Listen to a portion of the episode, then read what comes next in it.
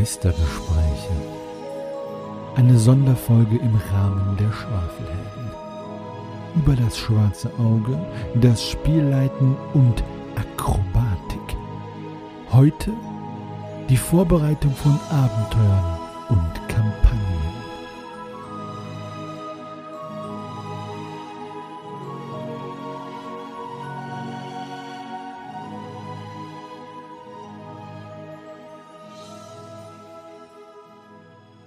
Hallo, ihr lieben Zuhörerinnen und Zuhörer da draußen. Willkommen zur mittlerweile dritten Ausgabe der Meistergespräche. Wie immer freue ich mich sehr, dass ihr dabei seid und uns zuhört. Und ja, wenn ich sage uns, dann habe ich die schöne Nachricht für euch, dass ich hier nicht alleine sitze, sondern mit meinen drei Mitmeistern und Spielleitern, die da wären. Der Daniel. Hallo Daniel. Hallo, grüß euch. Ja, hallo Daniel. Und der Magnus. Ja, schönen Abend euch. Hallo Magnus, schön, dass du dabei bist. Und Lars, zum zweiten Mal dabei in unserer Stammbesetzung. Schön, dass du dabei bist, Lars. Moin. Super. Also, bevor wir ins Thema einsteigen, das ein besonders schönes Schmankerl ist, möchte ich euch fragen, was ihr denn seit dem letzten Mal, im letzten Monat so an Pen and Paper oder Verwandtem gespielt habt, wenn überhaupt. Ich bin im Moment ja gruppenlos, nachdem wir ja die Bobolat-Kampagne beendet hatten am Anfang Juli und ich bin gerade so frei in der Schwebe, also ich mache gerade nichts Richtung Pen and Paper im Moment. Mhm. Hast du im Moment so hast du auch so ein Burnout, dass du gar nichts machst, erstmal warten willst, bis du wieder Lust kriegst oder? Ähm, das, das nicht, nein, ich habe schon Lust, ähm, wieder etwas zu machen. Bei mir hat sich auch jemand gemeldet, eine, eine so eine Studentengruppe aus dem nächstgelegenen Ort, die suchen einen Spielleiter für die Filiasson-Saga. Mhm. da guckt man jetzt aber noch, ob die Gruppe zusammenkommt, also ob die zustande kommt oder noch nicht so richtig, aber da war zumindest mal so eine Anfrage da, auch Super. über Twitter. Also war ganz interessant, dass man dann da auch so geheadhuntet wird. Ja, das habe ich auch gerade gesagt. So als freier Spielleiter, der auch die G7 bezwungen hat, ist man natürlich heiß begehrt wahrscheinlich. Ja. geheadhuntet, genau. Vielleicht muss, kannst, vielleicht kannst du ja so, wenn mehrere Gruppen dich haben wollen, mal so sagen, ja, wer bietet denn mehr? Ne? Bei wem kriege ich denn ein paar Würfel umsonst oder werde ich bekocht oder so? Toffifee, bitte. Genau, ja.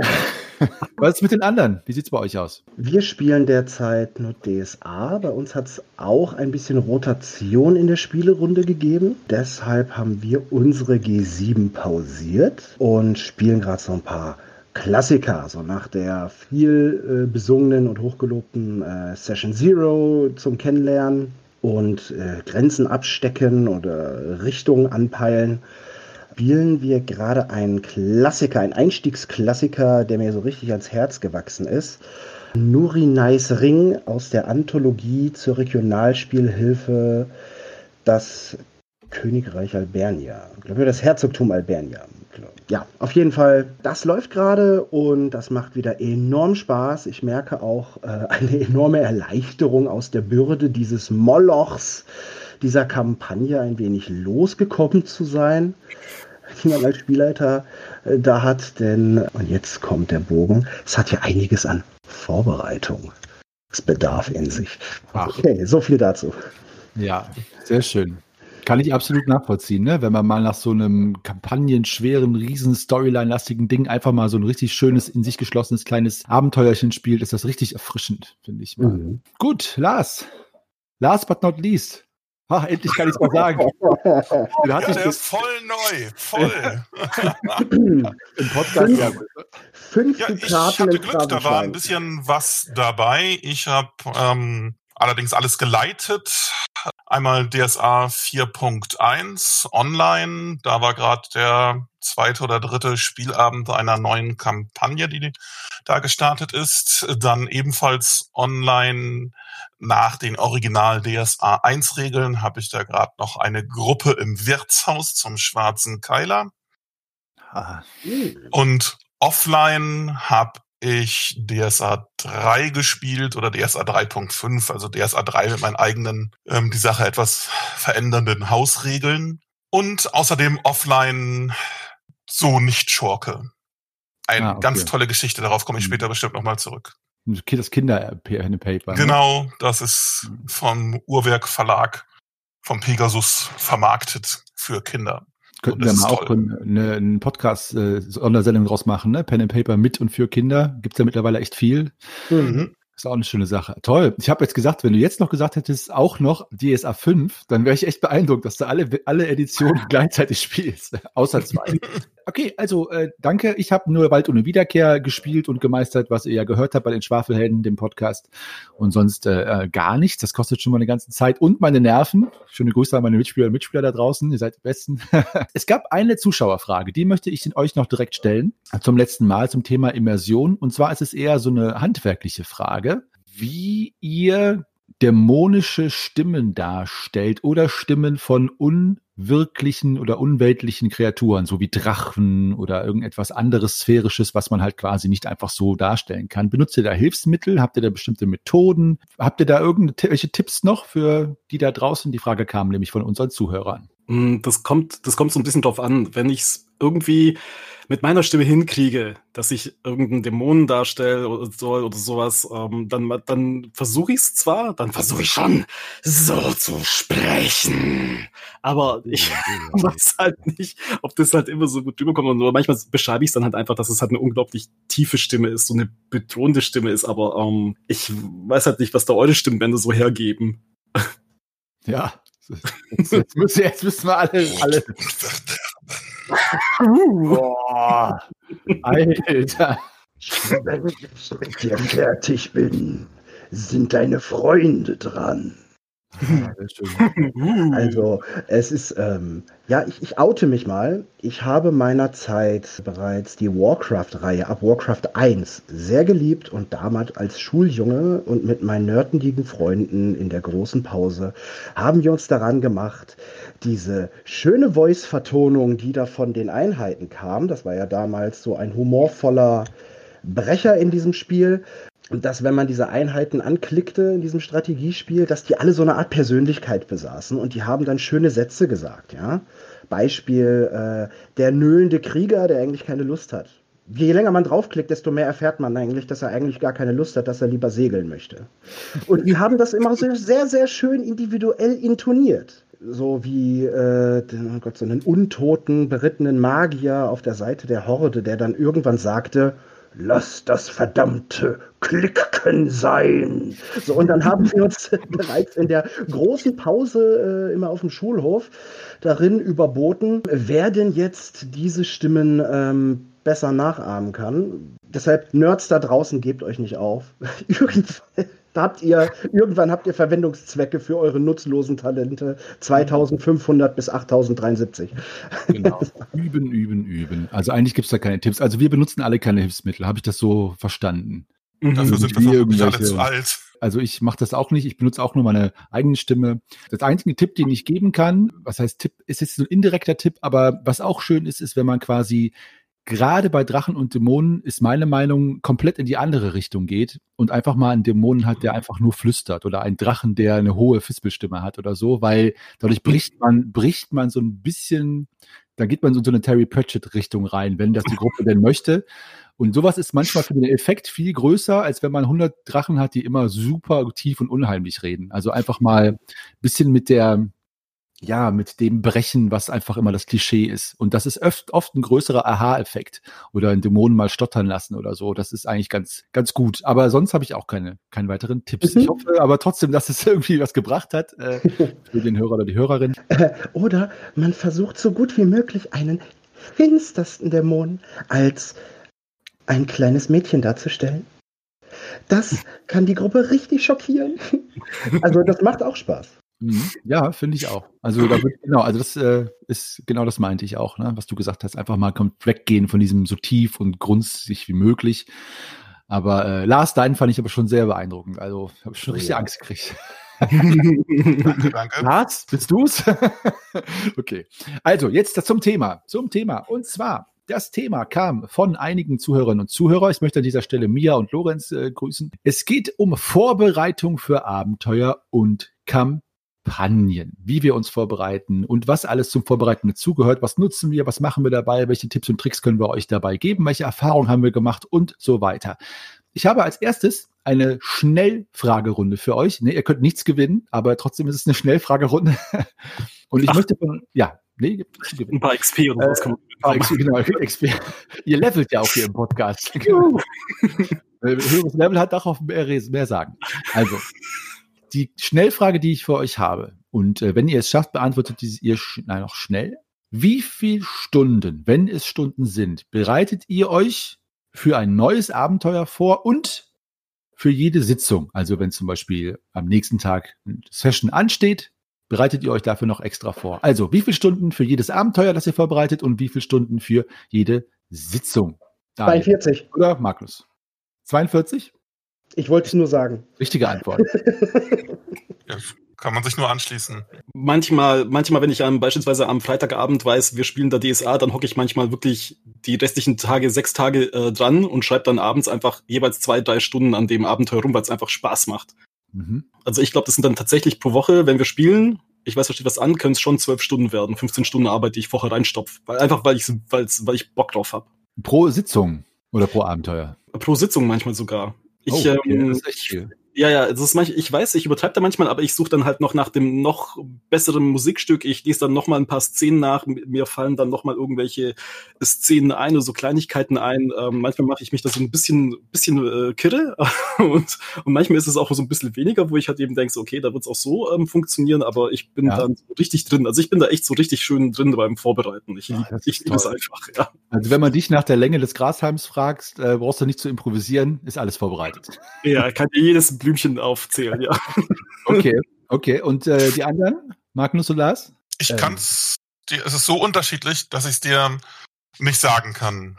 Also für eine Sitzung. Es kann sein, dass ich für eine Sitzung, weil da was Besonderes ist, nochmal mir eine besondere Örtlichkeit ganz genau angucke oder eine besondere Wendung nochmal genau konstruieren möchte und dann dauert das wirklich lange. Es kann auch sein, dass es einfach klar ist, in welche Richtung es weitergeht und dann ist die Vorbereitung vielleicht schon beim Mal davor geschehen und dann brauche ich nur noch fünf Minuten, die Sachen dann nochmal zurechtzulegen. Oder ich habe auch schon mal ein Impro-Abenteuer geleitet auf einer Convention. Da habe ich hingesetzt und gesagt, so, jeder von euch nennt mir jetzt ein Stichwort, was da vorkommen soll. Und dann gebt ihr mir fünf Minuten Zeit und dann legen wir los. Super schön. Ja. Sehr mhm. unterschiedlich. Es gibt ja auch so Systeme, ne, wo die ganze Geschichte, da fällt mir jetzt der Name nicht ein, als vielleicht, wenn einer von euch das weiß oder an euch Zuhörer da draußen. Es gibt ja auch so, ähm, so Storytelling-Systeme, wo die ganze Geschichte quasi während des Spielens erst geschrieben wird. Ne? So von allen äh, Beteiligten mhm. quasi, wo es gar keine Vorbereitung bedarf. Mhm. Okay. Ja. Aber ich finde es fürs nächste Mal noch raus. Magnus. Meinst du vielleicht, ist es Beyond the Wall oder so? Oder ist es so, wo man, wo man ein, äh, durch die Charaktere überhaupt erst das Dorf generiert, in dem man als Kind groß wird und man dann durch die Abenteuer überhaupt erst die Landkarte und Landschaft äh, um sich herum weitergestaltet? Also das da habe ich einen ganz interessanten Ansatz gesehen. Mhm, aber okay, aber das ist, passt ja auch drauf. Also auch wenn ich das mhm. jetzt nicht gemeint hatte eigentlich, aber das klingt ja auch schon klasse.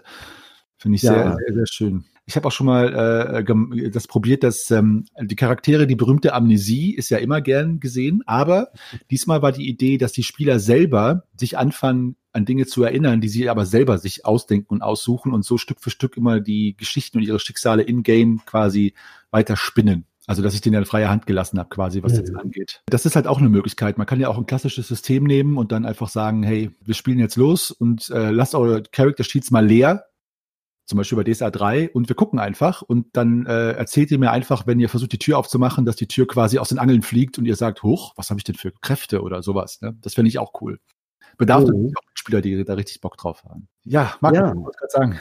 Äh, genau, also richtig genau festlegen kann ich mich nicht. Es kommt immer darauf an, auch wie viel Zeit mir als Familienpapa dann zur Verfügung steht. Also ich sag's jetzt mal so, ich habe für die äh, Borbrat-Kampagne habe ich die aventurischen Boten, als wir noch am Tisch zusammengesessen haben, habe ich die aventurischen Boten tatsächlich äh, natürlich nur für mich selbst, zu, äh, zu, zum Selbstzweck, zur Selbstverwendung äh, nochmal alle gesondert kopiert und habe sie gefärbt und habe sie getrocknet, damit ich sie wirklich als Zeitung am Spieltisch herumgeben konnte die dann auch wirklich schön auf altertümlich gemacht war. Jetzt gerade äh, wird es unsere Gruppe äh, nach Havena verschlagen und ich habe es mir nicht nehmen lassen, die alte Havena-Box einmal komplett durchzustudieren. Die große, große, was ist das, DIN A0 äh, äh, die, da, die es da gibt. Mit dem Farbsystem der DSA PC Nordland Trilogie zu versehen, damit ich eine bessere Übersicht habe, wo ist ein Tempel, wo ist ein Krämer, wo sind Handwerker, wo sind Tavernen und Unterkünfte, wo sind Heiler oder äh, Kräuterhändler und wo sind interessante Orte für Begegnungen.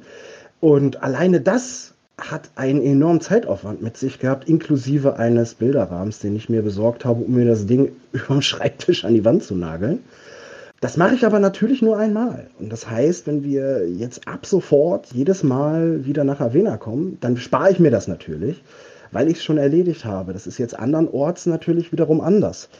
Ich denke aber schon, dass ich durchaus acht Stunden pro Sitzung sicherlich mich daran mache, dass diese ganze Story einerseits äh, vom Kanon her, andererseits von der individuellen Gruppenzusammensetzung her und deren Interessen und Verhalten, dass das Ganze einigermaßen gut passt und dann natürlich, dass ich entsprechende Cliffhanger setzen kann, damit ich was in petto habe. Ne? Mhm. Also acht Stunden pro Sitzung ungefähr, ja. Pro Sitzung. Also wenn du jetzt einmal die Woche spielen würdest, würdest du auch jeweils acht Stunden dafür brauchen, dich vorzubereiten. Brauchen wollen, ja. Brauchen wollen, ja, ja, brauchen wollen, genau. Mhm. Ich bin da in der Statistik der niedrigste, weil ich improvisiere auch äh, sehr viel. Aber ich äh, habe schon gemerkt, also bei mir ist es so, alles so zwischen acht und nach oben offen Stunden. Wie du sagst, nach oben ist es immer offen, je nachdem, was man vorbereitet natürlich. Ne? Aber wenn ich jetzt ein Abenteuer, so wie ich es gerade mal vom Bricklow habe, was ja relativ straight ist oder relativ mhm. kompakt, das sind dann bei mir so zehn Stunden. Und dann vor den Sitzungen äh, ist es bei mir immer nur eine halbe Stunde oder so ungefähr. Direkt vorher allerdings. Aber das ist auch ein bisschen Kurzzeitgedächtnis, mich vorbereiten, also quasi alles nochmal schnell überfliegen und nochmal so Dinge, die sich geändert haben, anpassen. Aber ansonsten ist der Rest bei mir improvisiert, muss ich sagen. Also ja, da bin ich äh, der der wenigste Vorbereitungszeit hier. Was ist das denn?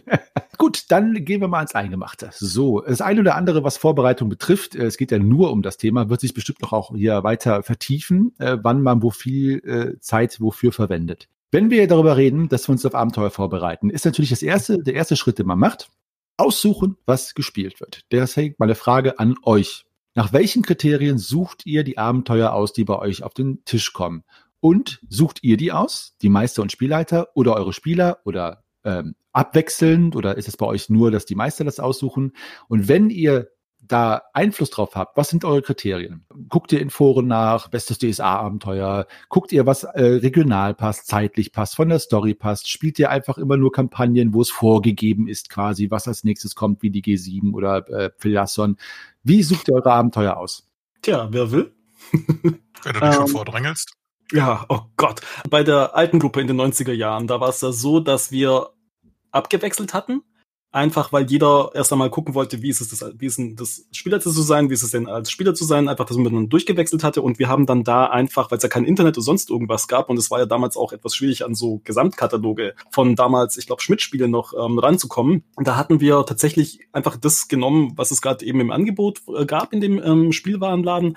Und haben dann halt einfach drauf losgespielt und vorbereitet. Und das hatte dann manchmal so merkwürdige Nebeneffekte, dass wir dann halt irgendwie gemerkt hatten, so, hä, das sieht irgendwie, das fühlt sich so an, als ob man da eigentlich gerade so einen Teil von irgendwas Größerem spielt. Ja, dann hatten wir erst hinter, später rausgefunden, oh, das war ja irgendwie Borborat Nebenlinie. Was ist das? Borborat? Ja, es ging halt damals eigentlich eher so querbeet. Das, was man halt in die Finger bekommen hatte, später dann jetzt mit der alten Schul-AG-Gruppe, die sich ja jetzt aufgelöst hatte, da war es ähm, so, dass wir, dass ich am Anfang Abenteuer ausgesucht hatte, die halt relativ erstmal relativ simpel waren. Ich glaube, wir haben, wir haben ganz am Anfang angefangen, natürlich mit diesem Einstiegsabenteuer Der Schwarze Turm, was in diesen alten DSA 3-Boxen als Anfangsabenteuer mit dabei war. Und wir haben dann auch dieses zwischenzeitlich ja so ein bisschen verschiedene ähm, Zug durchs Nebelmoor gespielt, was ja so ein bisschen so Dungeon Crawler-mäßig gewesen ist. Und das da ging es halt einfach darum, dass ich gedacht habe, okay, die Spieler müssen sich ja erstmal so ein bisschen ans Regelwerk gewöhnen, die müssen erstmal so irgendwie überhaupt ihre Charaktere finden, die müssen sich allgemein erstmal so ein bisschen reinspielen in dieses ganze DSA-Zeug und da wollte ich dann halt nicht, dass sie dann gleich mit X NPCs erschlagen werden und noch mit vers äh, verschiedenen anstrengenden oder anspruchsvollen Situationen irgendwie so. Und sie sollten einfach erst mal so spielen und zu sich finden. Das war dann so die, ähm, ja, das Hauptkriterium. Und dann später, als ich dann so herauskristallisiert habe, dass da tatsächlich so ein harter Kern ist in dieser Gruppe, die so richtig mit Begeisterung spielen, da haben wir dann die Borberat-Kampagne dann fortgesetzt, die meine Gruppe damals in den 90ern ja nicht zu Ende geschafft hatte, weil die vorher auseinandergebrochen ist. Mhm, okay. Ja. Gut, also ähm, deine Kriterien war dann quasi erstmal, was, was verfügbar ist, ist natürlich auch ein Kriterium, was vielleicht für den einen oder anderen jungen Meister oder Spielleiterin da draußen überhaupt nicht nachvollziehbar ist. ja. verfügbar. Und dann halt war es quasi die, Hab die rote Faden der Kampagne. Der, der, genau. Okay. Genau, und, und ich habe dann natürlich schon auch geguckt, wie, wie ähm, erfahren sind denn die Spieler schon. Also sind es schon erfahrene Spieler, dann hätte ich ein komplexes Abenteuer genommen, was ich denen auch zugetraut hätte, ähm, oder, so, oder wie jetzt in dem Fall eben diese Jugendgruppe, wo ich gesagt habe, okay, die haben noch gar keine Ahnung gehabt, die müssen sich erstmal ganz gut, rein, äh, gut reinfinden. Also erst einmal ein sehr einfaches ein sehr einfach gesticktes Abenteuer einfach. Okay, also auch dann daran gemessen, ist das jetzt ein Einstiegsabenteuer, ist das ein Abenteuer für Leute, die noch nie Pen and Paper gespielt haben, etc. etc. So auch. Genau, ich glaube, früher stand es ja sogar drauf, so Einstiegsabenteuer oder sowas, gell, auf, mhm. den alten, auf den alten Abenteuerbüchern. Ja, genau, ja. Danach hat wir es dann ausgesucht, ja. Das fand ich ja, finde ich ja bei DSA der vierten Edition sehr schön gemacht, diese äh, ähm, Drachenstein- oder Spielstein-Kampagne, Verzeihung, Spielstein-Kampagne, die Einsteiger-Kampagne, die finde ich, äh, ist echt schön, weil die auch äh, mit Meistertipps und oder Spielleitertipps gespickt ist, sodass man wirklich tatsächlich da reinfindet, nicht nur vom Thema oder der Gravitas, sondern auch, dass es so aufgebaut ist, dass man vielleicht das noch nicht so oft gemacht hat. Das fand ich eine sehr schöne Idee, weil ich finde, die, die alten Einsteigerabenteuer sind teilweise auch wirklich nicht so handlich zu meistern. okay. Was ist mit euch, Magnus Lars? Wie sucht ihr oder wonach sucht ihr die Abenteuer aus, die auf den Tisch kommen bei euch? Erstens danach, worauf ich Lust habe. Hm? Dann die Situation ist natürlich ein Unterschied, ob ich das auf einer Convention anbiete, dann weiß ich nicht, wen ich da, äh, wem ich da sozusagen begegne. Dann kündige ich einfach ja vorher das Thema an. Dann sind da ganz viele Leute und gucken, worauf sie gerade, worauf sie denn gerade Lust haben. Wenn ich vorher weiß, mit wem ich spiele, dann gucke ich natürlich vielleicht auch, äh, wo die drauf Lust haben, gerade wenn man was Längeres machen will, so wie bei der vorhin erwähnten neuen Kampagne in der berühmt-berüchtigten Session Zero oder sonst auch davor, wenn man sich unterhält, dann, dann frage ich schon, ja, was kennt ihr denn schon so von den offiziellen Abenteuern? In welche Richtung bringt euch das Spaß? Und gibt's da vielleicht irgendwas, von dem ihr schon gehört habt, auf das ihr Lust habt?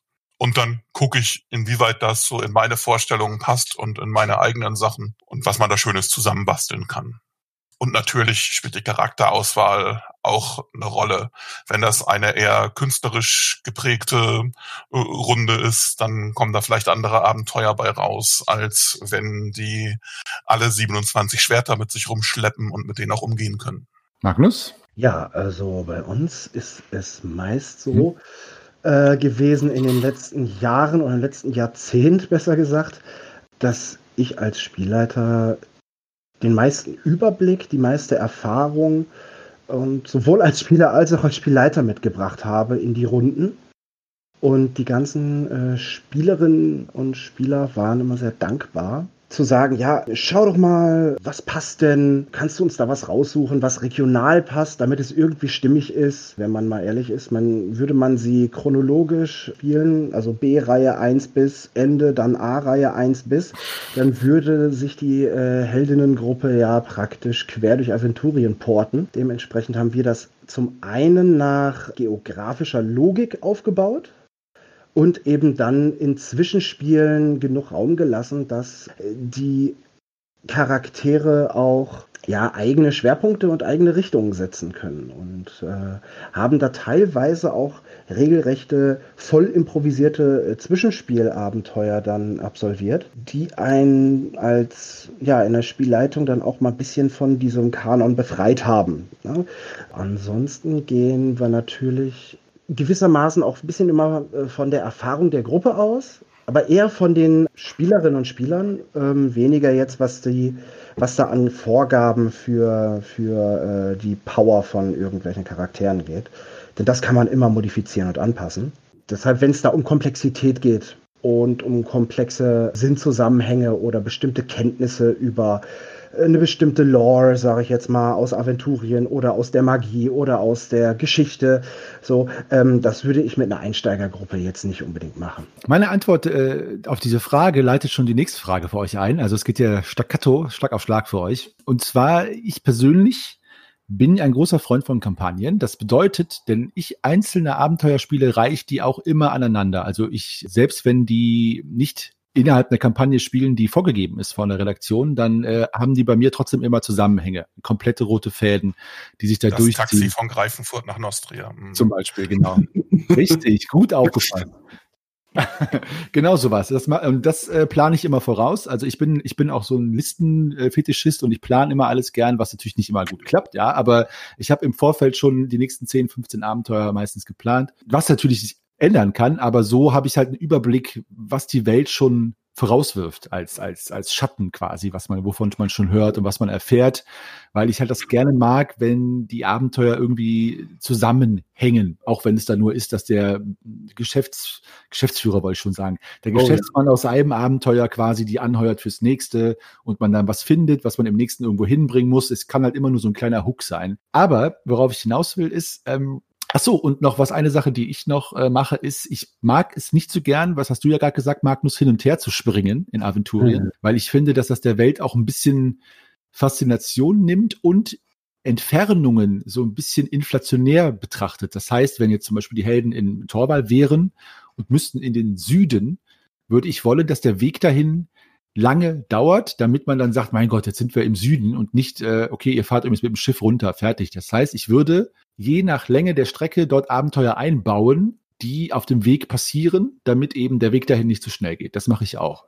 Was natürlich oft dazu führt, dass äh, so Kampagnen ewig lange werden. Aber wenn zum Beispiel Helden von Torwal jetzt nach Brabak reisen, zum Beispiel, würde ich da immer immer einen Zwischenstopp machen, äh, sei es Havena, sei es äh, äh, äh, Grangor, sei es was anderes, damit einfach dazwischen noch ein paar Steps sind, also um das mal neudeutsch zu sagen. Um jetzt nochmal darauf zurückzukommen, warum meine Antwort in eine Frage mündet, ist, dass ich immer Kampagnen spiele. Also egal, wenn ich zufällige Abenteuer aneinander reihe, ich mache eine Kampagne draus. Es muss nicht eine epische sein, aber sie hat einen roten Faden. Wie ist das bei euch? Ist, ist es bei euch immer eine Kampagne oder macht ihr manchmal wirklich so Monster of the Week-artige äh, Abenteuer, wo ihr sagt, wir spielen halt das Abenteuer, dann das, dann das, dann das, dann das. Und die haben nichts miteinander zu tun, außer dass es die gleichen Helden sind und eben gleichen Aventurien spielen, aber sonst keinen Zusammenhang. Wie ist das mit euch? Kampagnen oder Einzelabenteuer? Würde ich kurz anfangen, wenn das okay ist? Ja. Ah, danke dir. Ja, es äh, geht bei mir ganz kurz jetzt. Eigentlich schon so, wie du es beschrieben hast, Henny. Also das heißt, NSC aus Aventurien sind involviert. Es gibt eigentlich eine, sie, die, die Heldinnen und Helden reisen quasi oder reiten auf der Welle praktisch weiter und kommen im abenteureren Dasein von Höcksken auf Stöcksken, so ungefähr. So machen, so läuft das bei uns. Also es ist dann eigentlich kampagnenmäßig. Es gab auch mal selbst erklärte One-Shots, aber da war das Interesse dann immer so groß, daraus doch komplett weiterzuspielen, dass dann da eben auch wieder dieser Kampagnenstil draus wurde. Mhm. Ich drehe mich mal als letzter ein diesmal. okay. Gut. Also wenn es die gleichen Leute sind, die gleiche Gruppe, dann wird das automatisch eine Kampagne. Das kann ich auch gar nicht anders machen. Äh, wenn das was Wechselndes ist, dann kann es auch One-Shots geben. Also wie schon erwähnt, auf einer Convention oder ähm, hier in Halle an der Saale gibt's zum Beispiel bei dem großartigen Verein Würfelpech einmal im Monat so eine Veranstaltung 1001 Rollenspiele. Da bieten sich einfach mehrere MeisterInnen an und sagen, heute das System und es geht ungefähr darum. Und die anwesenden SpielerInnen sortieren sich dann ähm, spontan, worauf sie an dem Abend Lust haben, ähm, welches System sie äh, Bock drauf haben, was sie sich angucken wollen. Das sind dann naturgemäß One-Shots, die dann mit dem bei der nächsten Veranstaltung nichts zu tun haben, weil da auch die Leute durchwechseln und es davon lebt, dass es unterschiedlich ist. Aber ich schließe mich an, wenn das eine feste diesweltlich eine feste Gruppe ist, mit der ich regelmäßig spiele, dann wird das automatisch eine Kampagne, selbst wenn ich das nicht so plane. Bei mir war es halt, ähm, ich glaube, ich habe da halt jetzt so ein bisschen so eine Sonderstellung mit der DSA-Gruppe jetzt gehabt, weil das ja eine Schul-AG gewesen ist, aus der die ja dann ähm, entstanden ist. Da, bei uns war ja halt von vornherein klar, dass wir halt nur ungefähr fünf Jahre Zeit haben, etwas zu spielen. Also die hatten wir damals in der, wann haben wir jetzt angefangen? In der siebten Klasse hatten wir bei denen die Rollenspiel AG gegründet. Und als ich dann halt eben herauskristallisiert hat, dass dann tatsächlich so ein harter Kern übrig bleibt, die da wirklich mit so viel Begeisterung äh, und Regelmäßigkeit mitspielen, da war es dann klar, die, das ist die Spieler sind, äh, die Spieler, Spielerinnen sind tatsächlich so Kampagnenmaterial, also mit, mit denen hat man gemerkt, die würden auch so eine Geschichte einfach durchziehen wollen. Da lag es dann halt einfach so, ähm, also einmal von der zeitlichen Begrenzung daran, dass wir gesagt hatten, okay, die Bobart-Kampagne würde tatsächlich in diese fünf Jahre reinpassen mit der Hauptlinie, ist dann auch tatsächlich aufgegangen, bis auf, ja, also fast eigentlich auf die Woche genau. Bis zu deren Abitur halt haben wir es halt eben hinbekommen. Und, ähm, Sonst hätte das Abitur, verscho Abitur verschoben werden müssen. ja, wir, können auch kein Abi machen, bis noch kurz DSA zu Ende spielen. Genau. Erst wenn Borberat besiegt ist, vorher kein Abitur. Genau, richtig. Und ähm, genau, und was ich, was ich dann da aber innerhalb der Kampagne so ergeben äh, hatte, ähm, ihr hattet ja, also diese One-Shots, das ähm, ist ja äh, ist ja auch so ein schöner Begriff, den ich jetzt auch in letzter Zeit erstmal so gehört habe, ja, diese One-Shots. Und wir hatten zwischendrin so, ich glaube, Spin-off kann man es nicht nennen, aber es hat sich dann halt aus der Kampagne haben sich dann so Geschichten eben unter den Charakteren auch ergeben, die dann halt so ausgespielt werden äh, wollen. Also die wollten ausgespielt werden und hat dann einfach gemerkt, da hat sich was ergeben, das sollte ausgespielt werden. Also wir hatten beispielsweise zwei Charaktere, die hatten dann irgendwann mal ähm, gesagt, okay, wir hätten jetzt einfach so Lust ähm, drauf, in Gareth einfach eine Taverne zu eröffnen und haben wir das halt eben ausgespielt, weil sich das halt einfach so ergeben hatte, ja, erstmal durch so ein bisschen Geplänkel oder sowas. Und ähm, das haben wir halt in die Kampagne schon mit eingebaut. Aber ja, lange Rede, kurzer Sinn. Ich glaube, ich bin auch eher Kampagnenmeister, Spielleiter, wenn tatsächlich dann auch so, so eine fixe Gruppe dann eben da ist. So, so ein ja. harter Kern. Ja. Also eine, ein, ein, ein Tipp, den ich noch ähm, geben würde, ich weiß nicht, ob das, äh, was ihr davon äh, haltet, aber ich finde, es wird ja immer, das hat Lars ja so schön gesagt, einfach automatisch eine äh, Kampagne drauf, wenn man länger miteinander spielt. Draus meinte ich, weil ihr ja seht, äh, als Meister und Meisterin oder Spielleiter und Spielleiterin, dass irgendwelche Aspekte, meistens NPCs oder Orte, äh, von den Spielern und Spielerinnen sehr gern bespielt werden. Und dann, wenn ihr das aufgreift und die immer wiederkehren lasst, dann wird das ja automatisch so eine Living World. Zum Beispiel, ihr habt, ihr spielt vier, fünf Abenteuer, äh, irgendwo Mittelreich, an, Andergast, Nostria und müsst dann eine Schiffsbesatzung zusammenstellen. Dann guckt euch als Meister an und sagt, hey, Moment mal, bevor ich jetzt mit zehn neue Leute zusammenstelle, ausdenke, irgendwelche No-Name-NPCs, gucke ich mir alle NSCs an, die in den Abenteuer vorgekommen sind und baue daraus meine Besatzung, so dass es so die Leute quasi aus dem Pool der bereits bestielten Charaktere gemischt werden mit den neuen. Und dadurch entsteht automatisch so eine Kontinuität wie, äh, ich glaube, Magnus war es, das schon gesagt hast, dass man, wenn man Havena öfter bespielt, nutzt man einfach immer die gleiche Karte und die gleichen Orte und so weiter. Und ich glaube, als, äh, als Gruppe gibt es nichts Schöneres, wenn die Welt quasi gleich bleibt in vielen Dingen, dadurch eine Kampagnenwirkung entsteht, aber sich natürlich auch verändert, basierend auf dem, was man schon aufgebaut hat. Nochmal so hinten dran gehängt als Kommentar. Wenn ihr ein Abenteuer vorbereitet, ich gehöre ja zu denen, ihr wahrscheinlich auch, die erstmal das Abenteuer komplett von vorne bis hinten lesen und dabei mir schon ein paar Notizen machen. Ich sag mal stichpunktartig, dass ungefähr auf eine halbe DIN A4-Seite reicht, also eine DIN A5-Seite auf Deutsch gesagt. Ich mache mir immer eine Word-Tabelle mit drei Spalten. Ich halte mich kurz und ich mache links immer die Informationen, die offensichtlich sind von der, von dem Raum oder dem Ort oder dem, dem Moment in der Mitte die Informationen, die auf, das hattest du auch gesagt, Magnus, auf Nachfragen oder äh, Nachforschen äh, verfügbar sind. Und in der dritten Reihe mache ich immer, lasse ich immer eine Spalte Platz für meine Gedanken, die ich quasi in Frageform hinstelle. Also was passiert, wenn oder finden die Helden das oder Angriff von Werwolf oder so, irgendwie sowas. Also das ist so meine Form. Und das mache ich halt für jeden Raum und für jeden Abschnitt je nachdem, ob es ein Dungeon Caller ist oder ein Stadtabenteuer. also in dem Stadtabenteuer mache ich das für jedes Gebäude. Also Wirtshaus, links steht, welcher Wirt, wie heißt der Wirt, wie viel, was gibt's zu essen. Auf der zweiten Spalte steht, okay, was könnte man da entdecken? Was ist im Keller versteckt? Welche Waffen, Schmuggelsachen? Wer sitzt oben im Raum und meditiert und ist eigentlich ein Auftraggeber? Und im dritten mache ich dann einfach äh, noch irgendwelche Ideen, die ich habe. So baue ich das äh, mir zusammen und das nehme ich als Notiz in Stichpunkten und damit arbeite ich komplett eigentlich. Und den Rest improvisiere ich alles. Macht ihr das auch? Lest ihr das Abenteuer erstmal komplett durch? Macht ihr euch dabei Notizen? Und wenn ja, was schreibt ihr euch schon auf? Mm, so den Hauptstory-Arc. Also ich mache es dann wirklich so, ich exzipiere dann halt einfach so, so, so die Hauptschritte erst einmal, wo, worum es da so ungefähr geht und gucke dann auch, ähm, was da so die Hauptstationen sind. Also wo sind halt so wirklich die wichtigen Knotenpunkte dieses Abenteuers. Also das, dass ich halt, dass ich halt einfach so für mich so im Prinzip so eine Zusammenfassung habe Grundgerüst mhm. und ich kann nachher davon, davon ausgehend zur Not irgendwie doch nochmal improvisieren, Szenen hinzufügen, mir doch nochmal ein bisschen was Eigenes dazu ausdenken. Aber ich, ich brauche das einfach, damit ich erstmal so ein Gefühl fürs Abenteuer habe, wo also was kommt auf die zu? Wo sind eventuell für welchen Spielerinnen sind da Glanzmomente dabei? Wo kann ich mir ungefähr vorstellen, wie die reagieren werden? Ja, wo ähm, halt auch, wo könnte eventuell was, weiß jetzt nicht schief gehen, ja, aber wo könnte denn, wo könnte ich es denn beispielsweise noch spannender machen, ja, oder sowas? Also ich brauche dann schon so, so ein halbes, so ein halben, ja, so ein, so ein bisschen Kopfkino brauche ich da schon. Schön. Also was du meinst, äh, ist dieses Spotlighting, wenn ich das mal, ich benutze so viele Englischbegriffe heute, sorry. Ja, da dass, man, äh, dass man halt guckt, äh, dass man halt schaut, dass jeder, äh, jeder Held und jede Heldin ähm, in dem Abenteuer und in der Sitzung seinen Moment hat, wo er oder sie glänzen kann. Ne? Mhm. Das ist halt, äh, das bereitest du alle quasi auch schon vor. Das heißt, du liest es schon in Gedanken mit, mit den Spielern, die du hast und sagst, hey, das wäre doch was für den Zwerg. Hallo, ich wink mal dem Lars zu hier, unserem Zwergen. freuen. Oder, oder für den Elfen oder irgendwie sowas. Das machst du schon. Ja, also ich habe dann schon so, so das Gefühl, wo ich halt denke, hey, das ist, das wäre jetzt so eine Szene, da könnte jetzt diejenige aufblühen oder derjenige könnte hier jetzt so seinen Moment haben. Das, also da sehe ich dann manchmal schon so wirklich auch so konkrete, also wie so Filmszenen sehe ich dann manchmal sogar schon, ja, wo ich denke ja. so, boah, das ist was für die, ja, oder das ist was für den, ja. Doch, ja. Und machst du dann, machst du das so in Diagrammform? Du sagtest du, du ziehst die Essenz so raus. Machst du dir da so, ein, so, ein, so eine Mindmap oder ein Mindblooming oder machst, schreibst du das wirklich einfach so runter?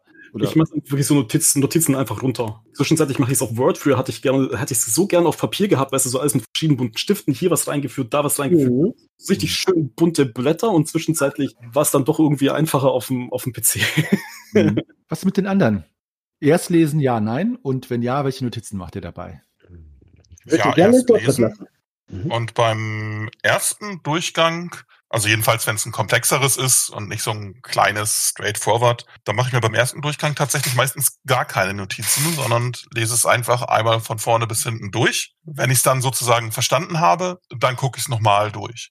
Und dann überlege ich, wie ich das anpasse, mache mir da Notizen Okay, und die Notizen, die du machst, Lars, haben die irgendeine Struktur? Hast du dann irgendwie, äh, dass du sagst, äh, du schreibst so die Akte auf oder die einzelnen Räume oder du machst auf der einen Seite die NPCs, auf der anderen die, die, die Örtlichkeiten, auf der einen die Story oder ist das wirklich so, wie du es denkst, kommt es aus Papier? Da müsste ich mal gucken in alten Unterlagen, ob sich da eine Struktur eingeschlichen hat, eine feste.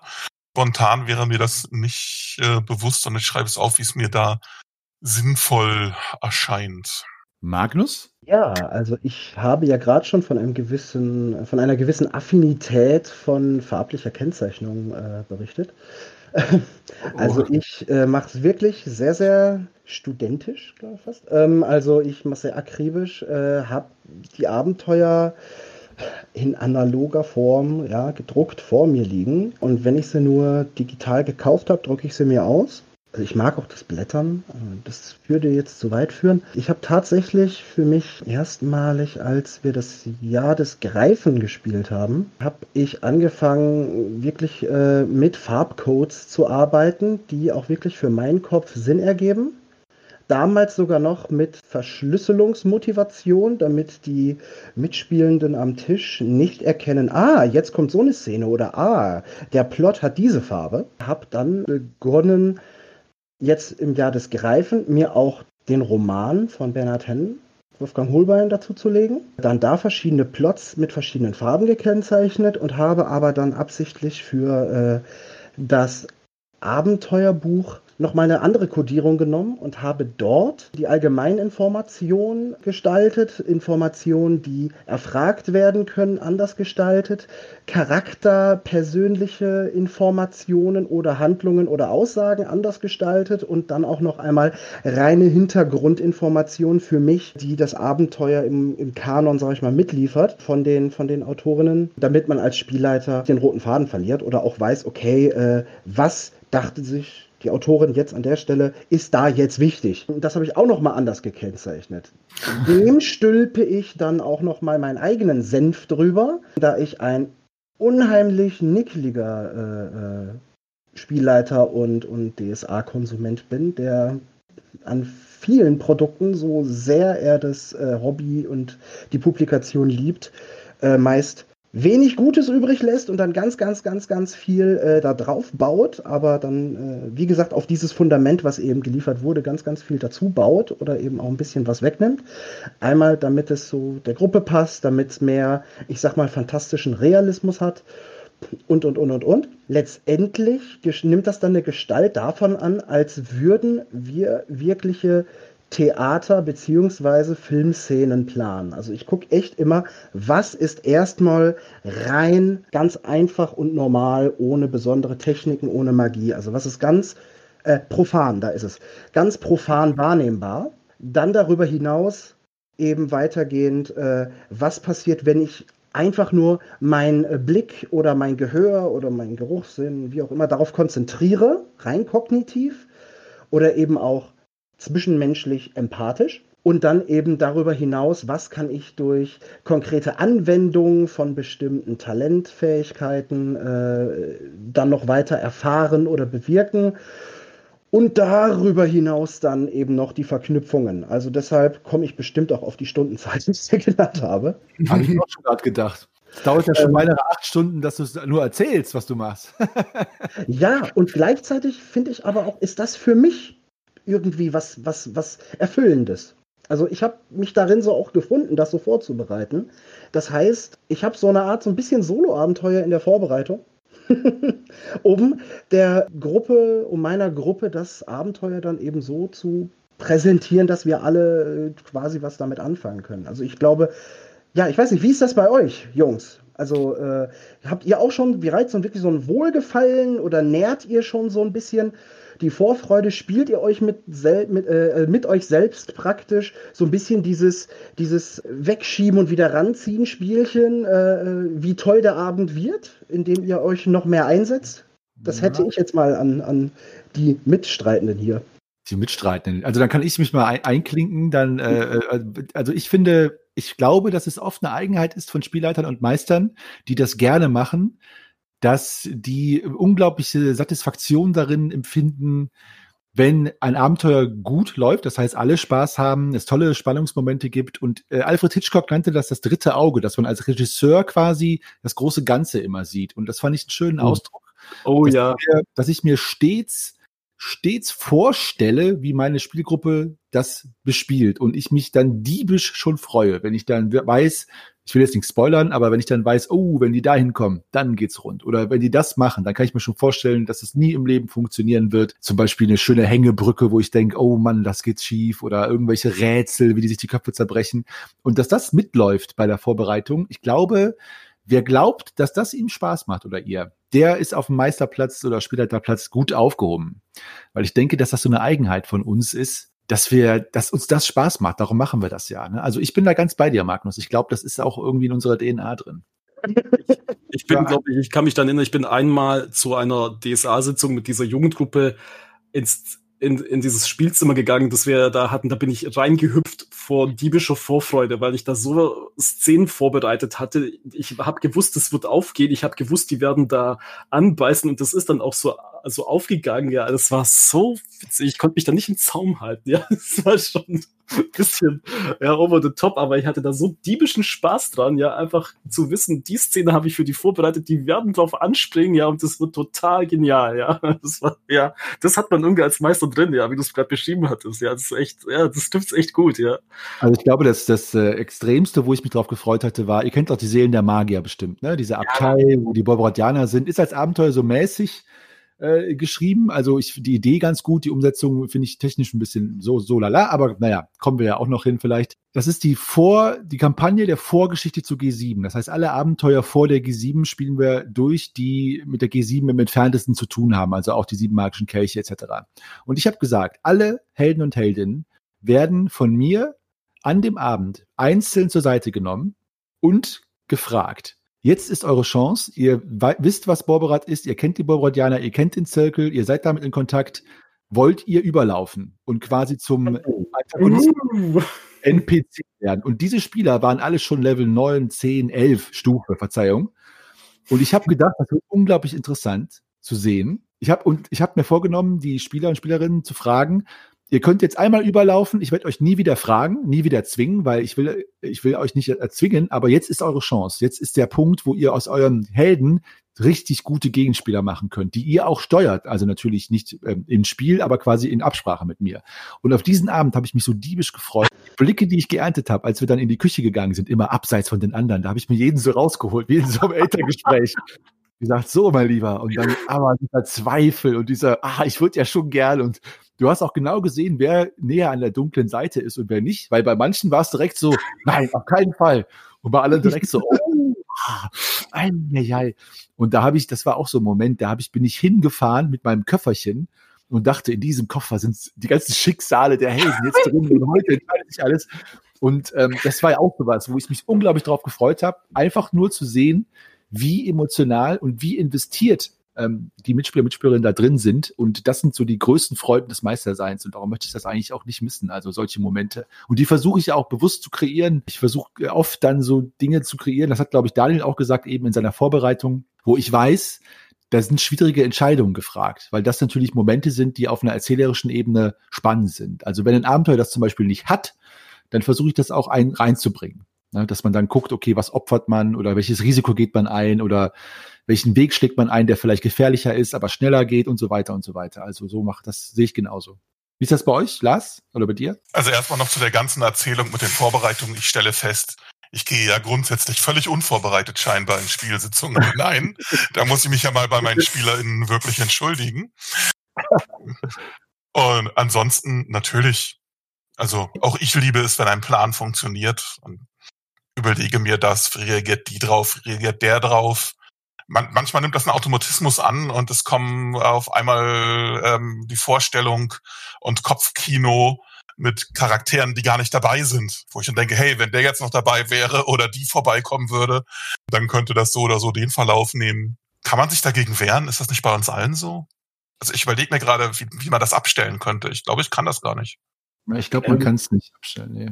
Hey, da bist du irgendwann mal echt einfach so im Flow drin. Ich glaube, du bist ja auch aus einem bestimmten Grundspielleiter geworden, weil du halt einfach so ein Typ bist, der halt genau diese, einfach diese, diese Veranlagung oder diese, diesen Spaß da halt einfach dran hat, ja. Aber es also, muss auch von der Gruppe gewollt sein. Das hat ja einer von euch auch schon gesagt. Also, ja.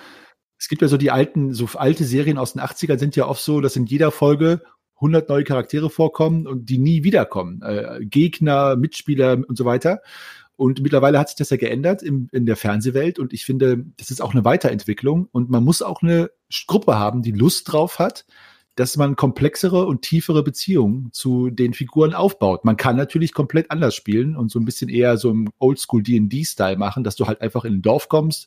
Alles sind so die No-Name-NPCs, ja, und das nächste Dorf ist das gleiche und das gleiche und das gleiche. Oder kommt man immer zum gleichen zurück oder erhält Nachricht von den anderen oder fragt mal nach, hey, wie geht's denn eigentlich dem Schmied, der ja krank gewesen ist? Sollen wir den noch mal besuchen etc. Also das muss gewollt sein von der Gruppe, sonst haben die, glaube ich, auch keinen Bock drauf. Also da muss man als Meister auch gucken, ist das eine Gruppe, die das wollen, die das will. Wenn ihr Abenteuer vorbereitet, zum Beispiel ihr spielt Abenteuer A und ihr wisst, ja, danach spiele ich Abenteuer B und C oder Abenteuer D, ich weiß nicht, wie weit im Voraus ihr plant, baut ihr schon Vorboten dieser Abenteuer in die aktuellen Abenteuer ein, so dass es nahtlos ineinander übergeht? Also, dass man zum Beispiel äh, äh, schon Gerüchte hört über eine Mine, die verflucht ist oder schon mal den Auftraggeber von dem nächsten Abenteuer kennenlernt und das noch gar nicht weiß und so weiter und so weiter. Macht ihr das? Verbindet ihr das schon im Vorfeld oder achtet ja. ihr auf so? Doch, das habe ich dann schon gemacht, einfach weil dann war es auch so cool bei den ähm, Spielern einfach so dieses, dieses, den hatten wir doch schon mal kennengelernt, das ist doch der und der. Also allein diese Blicke, also allein wegen der Blicke der, der Spieler, ja, wie die dann halt eben auch sehen, hey, der hat das tatsächlich so weit in Voraus geplant. Ja, das ist halt, allein deshalb ist es schon irgendwie cool. Und dann halt eben auch wegen dieser Kontinuität einfach, die dann halt einfach dadurch entsteht. Also dieses, dieses dicht gewobene, versponnene, diese Geschichte, die dann tatsächlich dann über Monate hinweg sich so äh, erstreckt, ja doch. Also mache ich schon auch gerne. Also wie macht, das ist auch so was, was mir so dann so einfach so diebisch Spaß macht. Ja. Aber bei mir ist auch die Antwort ja. Also, dass da mal so kleine Teaser kommen oder Sachen, die später wieder aufgegriffen werden. Ich mache sogar manchmal aus Abenteuern, die sie nicht spielen werden, sei es aus offiziellen oder auch aus eigenen, die ich mal irgendwo gemacht habe, dass ähm, die am Rande vorkommen. Ja, das kann ja so ein ich greife die ganze, ihr habt von G7 geredet und Seitenlinien und so. Es kann zum Beispiel sein, dass in einer Kampagne, die nichts mit äh, Staub und Sterne zu tun hat, dann mal ein Charakter da vorkommt, ja, oder die am Rande, wenn die ungefähr in der Zeit da sind, was hören von den Ereignissen da.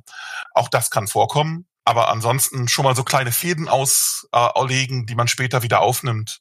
Sowas bringt ja viel Spaß. Ganz, ganz wertvoller Tipp, Lars, auch, dass man auch die äh, NPCs oder andere Sachen vorkommen lässt, die nicht unmittelbar im nächsten Abenteuer erscheinen oder so, sondern auch einfach so vorbeiziehen. Ne? Das fand ich ja äh, gerade mal vom Bricklo so schön, wo der Leomar von Berg oder wer war es von Leomar? Almaderich Siegeswild vom Berg. Dankeschön. dass der quasi da äh, weg von dannen zieht äh, Richtung Wüste, um da eine, zu kämpfen und das quasi in dem, in dem Abenteuer selbst gar keine Relevanz hat. Aber trotzdem so ein Vorbote der, der Geschichte ist. Das, sowas finde ich auch super. Schöner, schöner Einwand. Also, ich würde das ambivalent beantworten. Denn ähm, also wenn wir uns Abenteuer für Abenteuer nach und nach geografisch praktisch in der Open World Aventurien äh, vorwälzen, möchte ich den Spielenden auch manchmal einfach die Freiheit lassen. Dass sie sagen können, okay, wir kommen dann irgendwann da raus, wir kommen da raus. Ich wollte ich unbedingt noch mal dahin, weil es da so tolles Wildschweingericht in Pfefferminzsoße gibt oder so. In Kampagnen würde ich das schon eher machen. Da ist es auch leichter absehbar und da gibt es einen größeren Bogen, Spannungsbogen und Erzählbogen, in dem das Ganze zusammenhängt und dann einen Sinn macht. In Abenteuern, sage ich jetzt mal, die dann auch wirklich ein komplexes Plot haben oder auch wirklich ein komplex theoretisches Plot haben, würde ich möglichst wenig dazu streuen, was, was viel ablenkt höchstens mal, also höchstens was ganz Kleines, was dann später wieder aufgegriffen werden kann, dass diesen Effekt hat, wie, hey, Moment mal, das haben wir doch schon mal irgendwo gesehen. Also, so würde ich das machen. Okay, also auch nichts, also ist auch ein sehr schöner Tipp, also auch nicht zu viel. Nicht ein einfaches Abenteuer oder ich sag mal, äh, geradlinigeres, simpleres Abenteuer zu ballern mit riesen, riesen Themen, die in den nächsten zehn Abenteuern dann vorkommen. Die nächste Frage, wenn ihr ein Abenteuer vorbereitet, das in irgendeiner bestimmten Region spielt, ja, zum Beispiel ja über den Greifenpass ist ja so ein schönes Abenteuer, Zug durch das Nebelmoor oder was auch immer. Ich bereite immer äh, noch eine Seite vor mit Wetter, Fauna, Flora und Gerüchte, genau mit diesen vier Punkten. Ja, das heißt, ich habe für jeden Tag das Wetter. Falls jemand nach Kräutern sucht, weiß ich, was da ist. Falls jemand fragt, hey, was läuft denn da für ein Tier rum, weiß ich auch, was für Tiere da sind. Und wenn jemand in der Taverne sagt, na, was gibt es Neues, dann erzähle ich, so wie Lars gesagt hat, ne, hier gerade Rakorium ist gerade nach sonst wohin in die Wüste gezogen, was auch immer. ähm, macht, macht ihr das auch? Und wenn ja, was bereitet ihr vor? Von, von so, ich sag mal, Nebensächlichkeiten, die die Welt aber lebendig machen. Nebensächlichkeiten jetzt nur in Anführungszeichen. Ne? Mhm. Würde ich gern anfangen. Wenn Gerne. Okay. Wunderbar. Also da bietet Aventurien mit seinem Hintergrund schon enorm viel Futter. Und es macht es unheimlich lebendig, alleine den richtigen Wochentagsnamen rauszusuchen für das Jahr, dann zu gucken, ist Markt, zu schauen, was ist in der Region besonders interessant. Gibt es äh, da bestimmte lokale Köstlichkeiten? Gibt es da, wie du sagtest, ein bestimmtes, bestimmte Wettereigenarten? Einmal das. Dann, wer lebt da? Ich mache da gerne, da kommt so ein bisschen der Soziologe durch, da mache ich dann gerne so einen gesellschaftlichen Schnitt und überlege mir, wer bevölkert denn diesen Ort eigentlich? Was ist denn das Straßenbild? Gut, im Nebelmoor ist es jetzt wesentlich reduzierter, aber nimmt man jetzt auch einfach nur einen Weiler äh, oder äh, ist es auch einfacher, aber je komplexer und je größer die soziale Zusammenkunft ist. Ich habe jetzt, wie gesagt, ich gucke gerade wieder auf meine Havena-Karte hier dann ist das schon enorm, was man alles vorbereiten kann. Also, wie ich eben schon sagte, aktuelle Zeitung, sehr meist eine äh, mehrmonatige oder eine Quartalszeitung, die es in Aventurien gibt. Darüber hinaus äh, gegebenenfalls noch religiöse Feste. Das wollte ich nicht vergessen haben, die dann eben auch wieder an, bestimmtes, an ein bestimmtes Datum oder einen bestimmten Tag gekoppelt sind. Und wenn die dann diese Feste oder bestimmte religiöse Ausprägungen oder besondere Verehrung einer der Zwölfe dann auch noch in der Region besonders vorkommen, dann kann man auch gerne mit dem Datum drehen, also das mache ich zumindest gerne, dass die Gruppe der Spielenden das auch miterleben kann. Ich finde, da ist so eine tiefe und komplexe Hintergrundwelt vorgegeben. Da muss man eigentlich nur aus dem Vollen schöpfen. Ich stelle mich mal hinten an. Lass mal die anderen da ja, Also all das, wenn die Zeit da ist. Die ist nicht immer da und ähm, manchmal wird es auch einfach sehr lustig nur mit improvisieren. Das geht natürlich umso leichter, umso mehr man sich auskennt in der Region. Ne?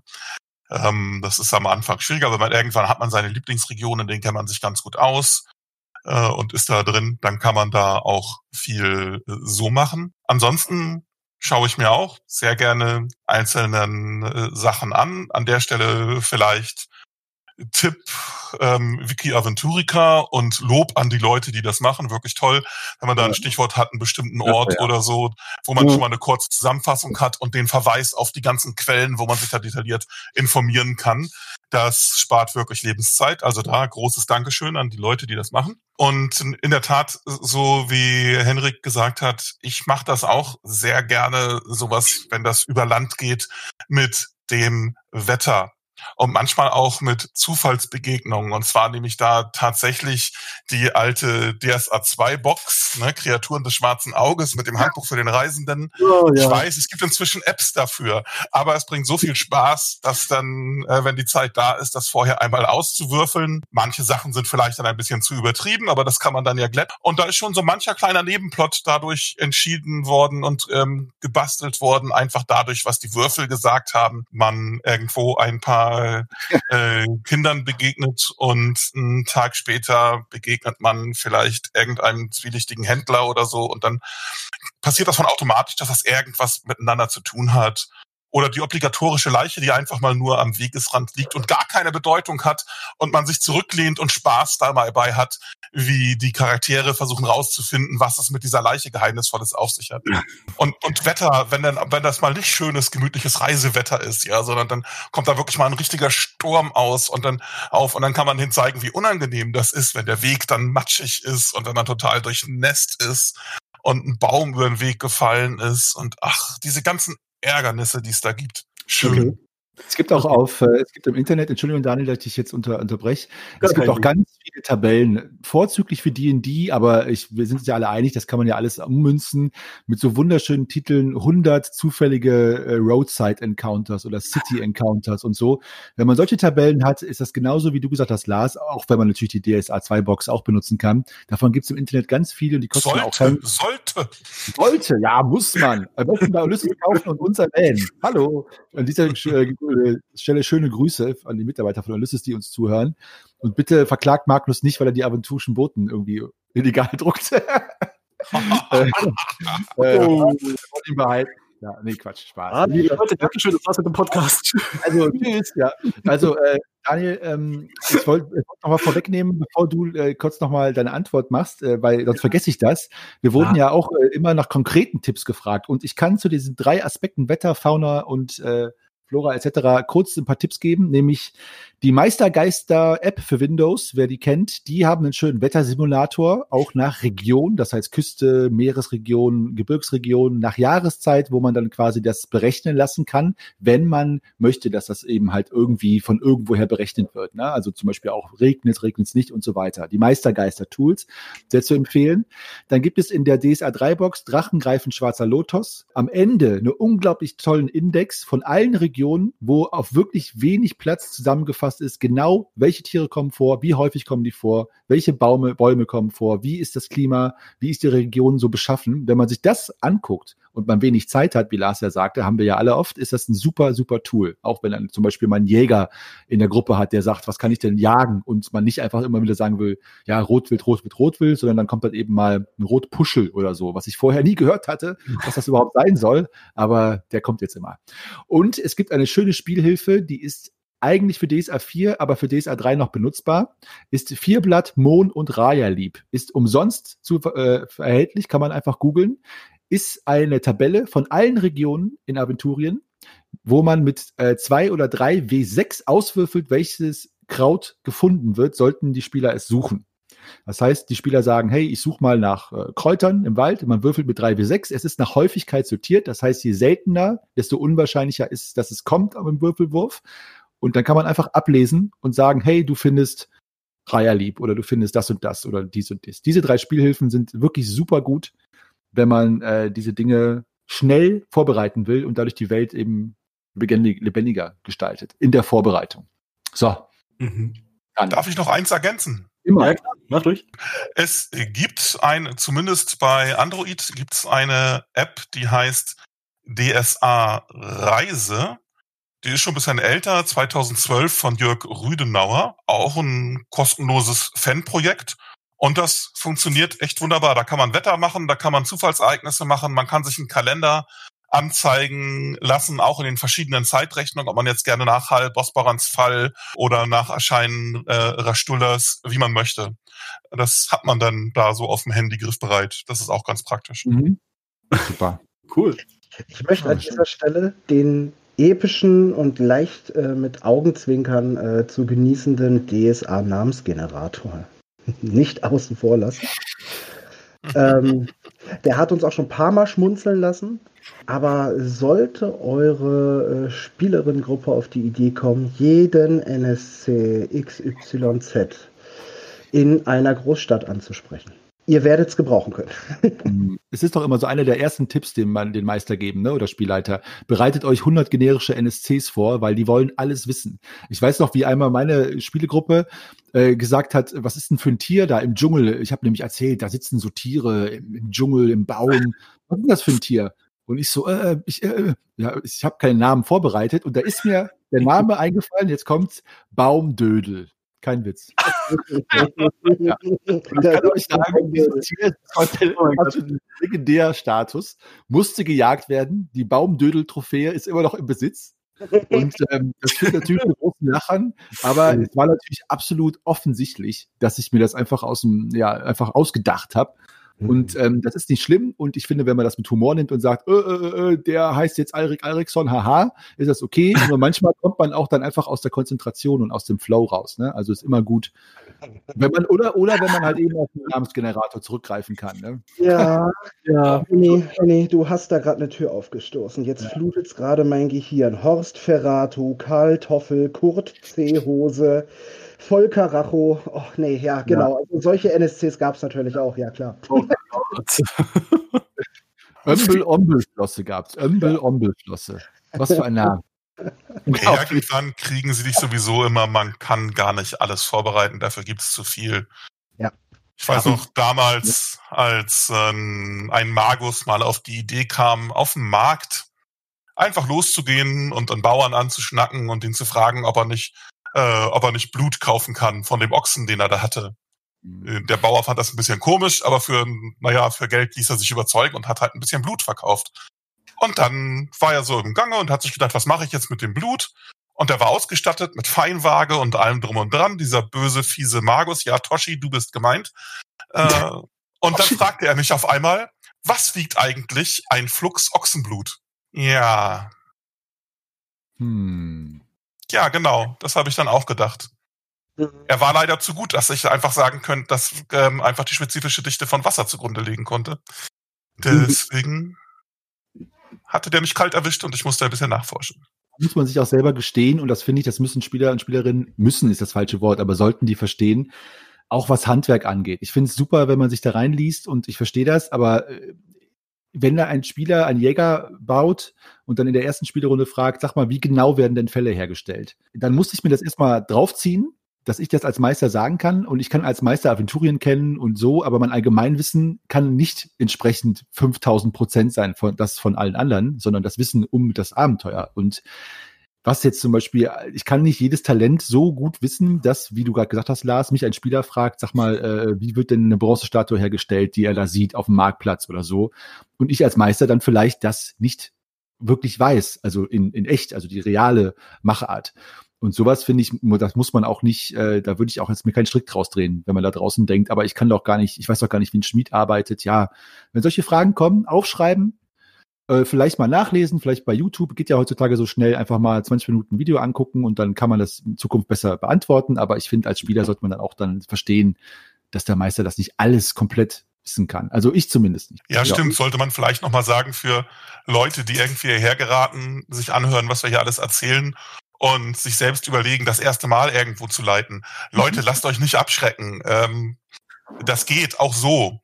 Äh, man findet da rein und es läuft und es bringt Spaß. Also selbst wenn man fast gar keine Ahnung von den Regeln und von dem System hat, man findet sich da dann gemeinsam zurecht in der Gruppe. Also bloß nicht abschrecken lassen, nur weil wir in die Jahre gekommenen Nerds über unsere alten Geschichten hier erzählen. Ja, das nicht von uns abschrecken. Ich hoffe ja, dass unser Podcast nicht äh, die Leute da draußen abschreckt. Oh Gott, ich weiß, ich weiß da nie, ich weiß da auf keinen Fall, wenn ich das meiste, das meiste Gespräche höre.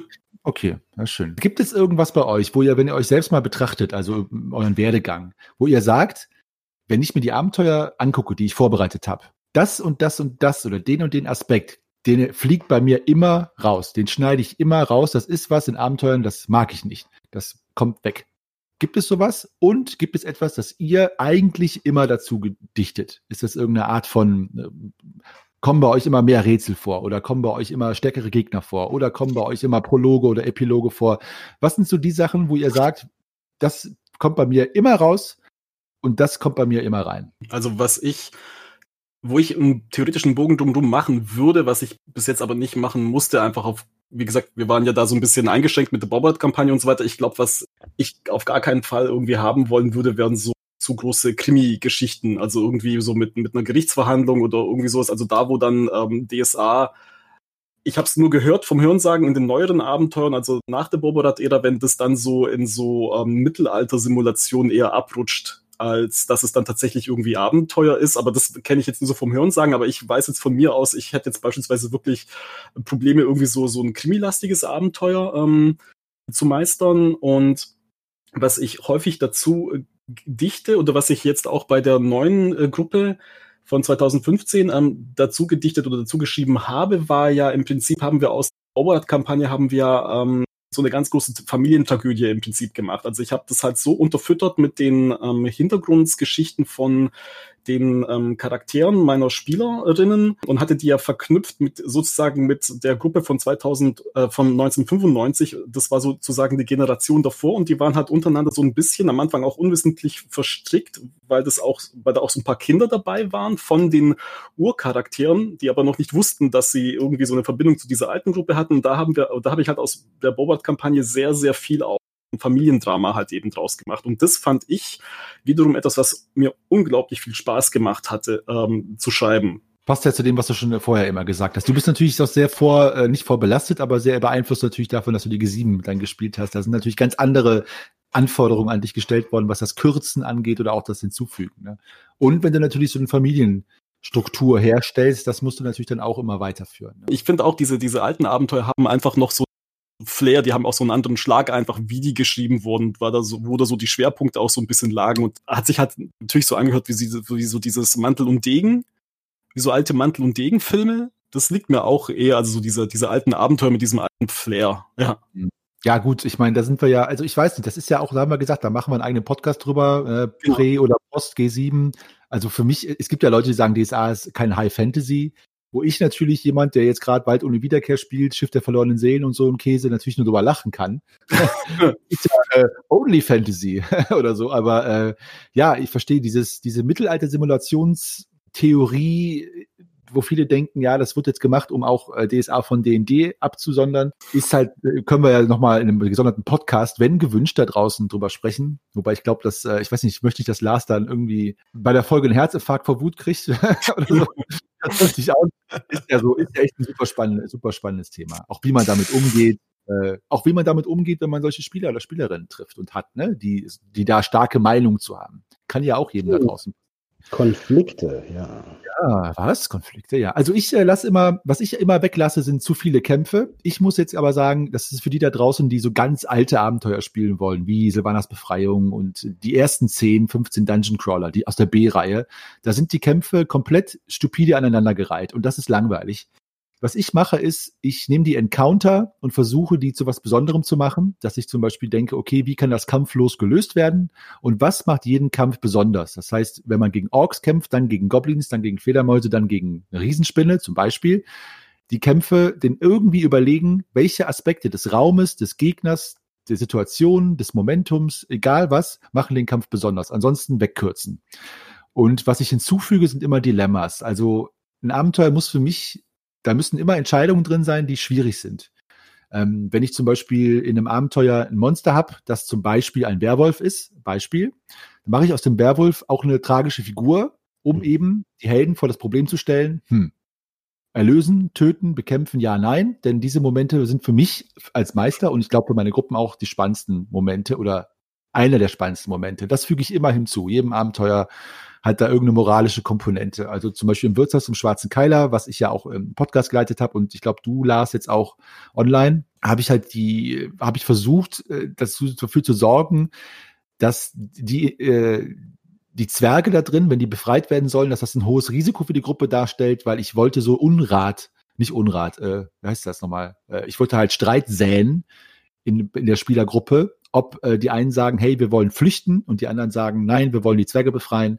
Und solche Spaltungsmöglichkeiten und, und Dilemmas füge ich jedem Abenteuer hinzu. Das sind meine beiden Weglasser und Hinzufüger. Ja, emotional sehr packend dann, gell? Oh.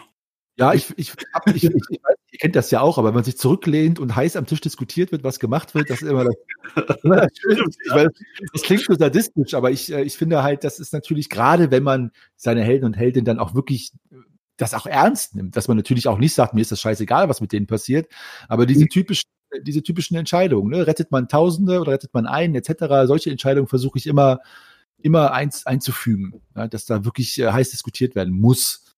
Ähm, mit natürlich natürlich mache ich das nur, weil ich auch davon ausgehe, dass das gewollt ist. Also ich zwinge jetzt, jetzt keinen dazu, aber das das wäre so mein Tipp.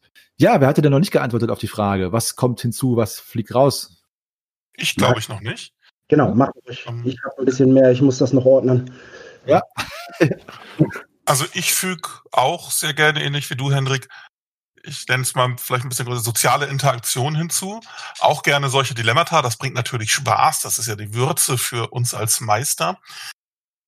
Äh, aber auch vielleicht einfach ähm, äh, das der Alrik am Marktstand A ähm, einen Zwist hat mit der Alvine am Marktstand B und äh, darüber, die sich auf eine bestimmte Art und Weise verhalten, was eigentlich gar nichts mit den Charakteren zu tun hat weil es ja manchmal sonst, wenn man ganz naiv zuerst rangeht, nur die Erwartungshaltung gibt, die NSCs erwachen zum Leben, wenn das Spotlight der großen Heldinnen auf sie geworfen wird und danach sind sie dann, äh, frieren sie wieder ein. Nein, die haben natürlich ein eigenes Leben und eigene Beweggründe. Das macht das Ganze schon ein, äh, dann schon ein bisschen bunter. Das mache ich, äh, mache ich gerne.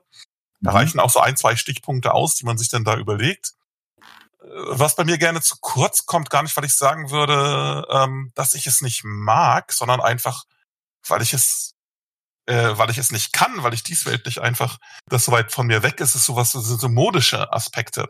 Eigentlich finde ich das gut, wenn das jemand hinkriegt, das ähm, zu beschreiben, was die Leute anhaben und das als zusätzliches Unterscheidungsmerkmal zu haben. Bei mir sind das meistens dann irgendwelche Standardbemerkungen, was ungefähr passt. So praktische Jägerkleidung oder sowas. Ne? Oder ich beschreibe irgendwie die Rüstung. So genau, was für Kleidungsstücke das sind, welche Farbe die haben und wie die heißen, das liegt mir nicht. Aber das ist eine Unfähigkeit diesweltlich. Das, ich würde nicht sagen, dass ich das nicht mag. Aber ja. lieber Lars, wenn du dann zum Beispiel, wie du es, ich glaube, in der letzten Folge so schön beschrieben hast, ähm, das Krustenbrot mit dem Rest Mehl in der schön gearbeiteten Schale. Das habe ich nicht vergessen. Ja? ich finde, das, das, das, das haut die Leute doch in so eine Immersion schon rein. Ich glaube, ich glaube auch nicht, dass du da von allen Seiten liefern musst. Ne? So auch mit Fingerzeit. Aber ich würde so gerne. Ja, okay, okay, alles klar. Dann Aber das, das Dilemma. sind wir ja bei dem, was wir eben gesagt haben, was wir eben gesagt haben. Ne? Das Wissen um mittelalterliche Kleidung ist ja bei jedem von uns vielleicht durch das Hobby, vielleicht auch nicht, auch einfach mehr oder weniger vorhanden. Ne? Also was ist der Unterschied zwischen einem Wams, einem Gambeson, einem Waffenrock? Ja, wer weiß das schon? Und wenn ja, warum? Und hat man die Zeit und Lust äh, oder vor allen Dingen Zeit, sich da reinzulesen? Ne? Ich finde, das kann man auch nicht unbedingt äh, ich kann dir nicht mal sagen, was 2020 gerade in Mode ist. nicht?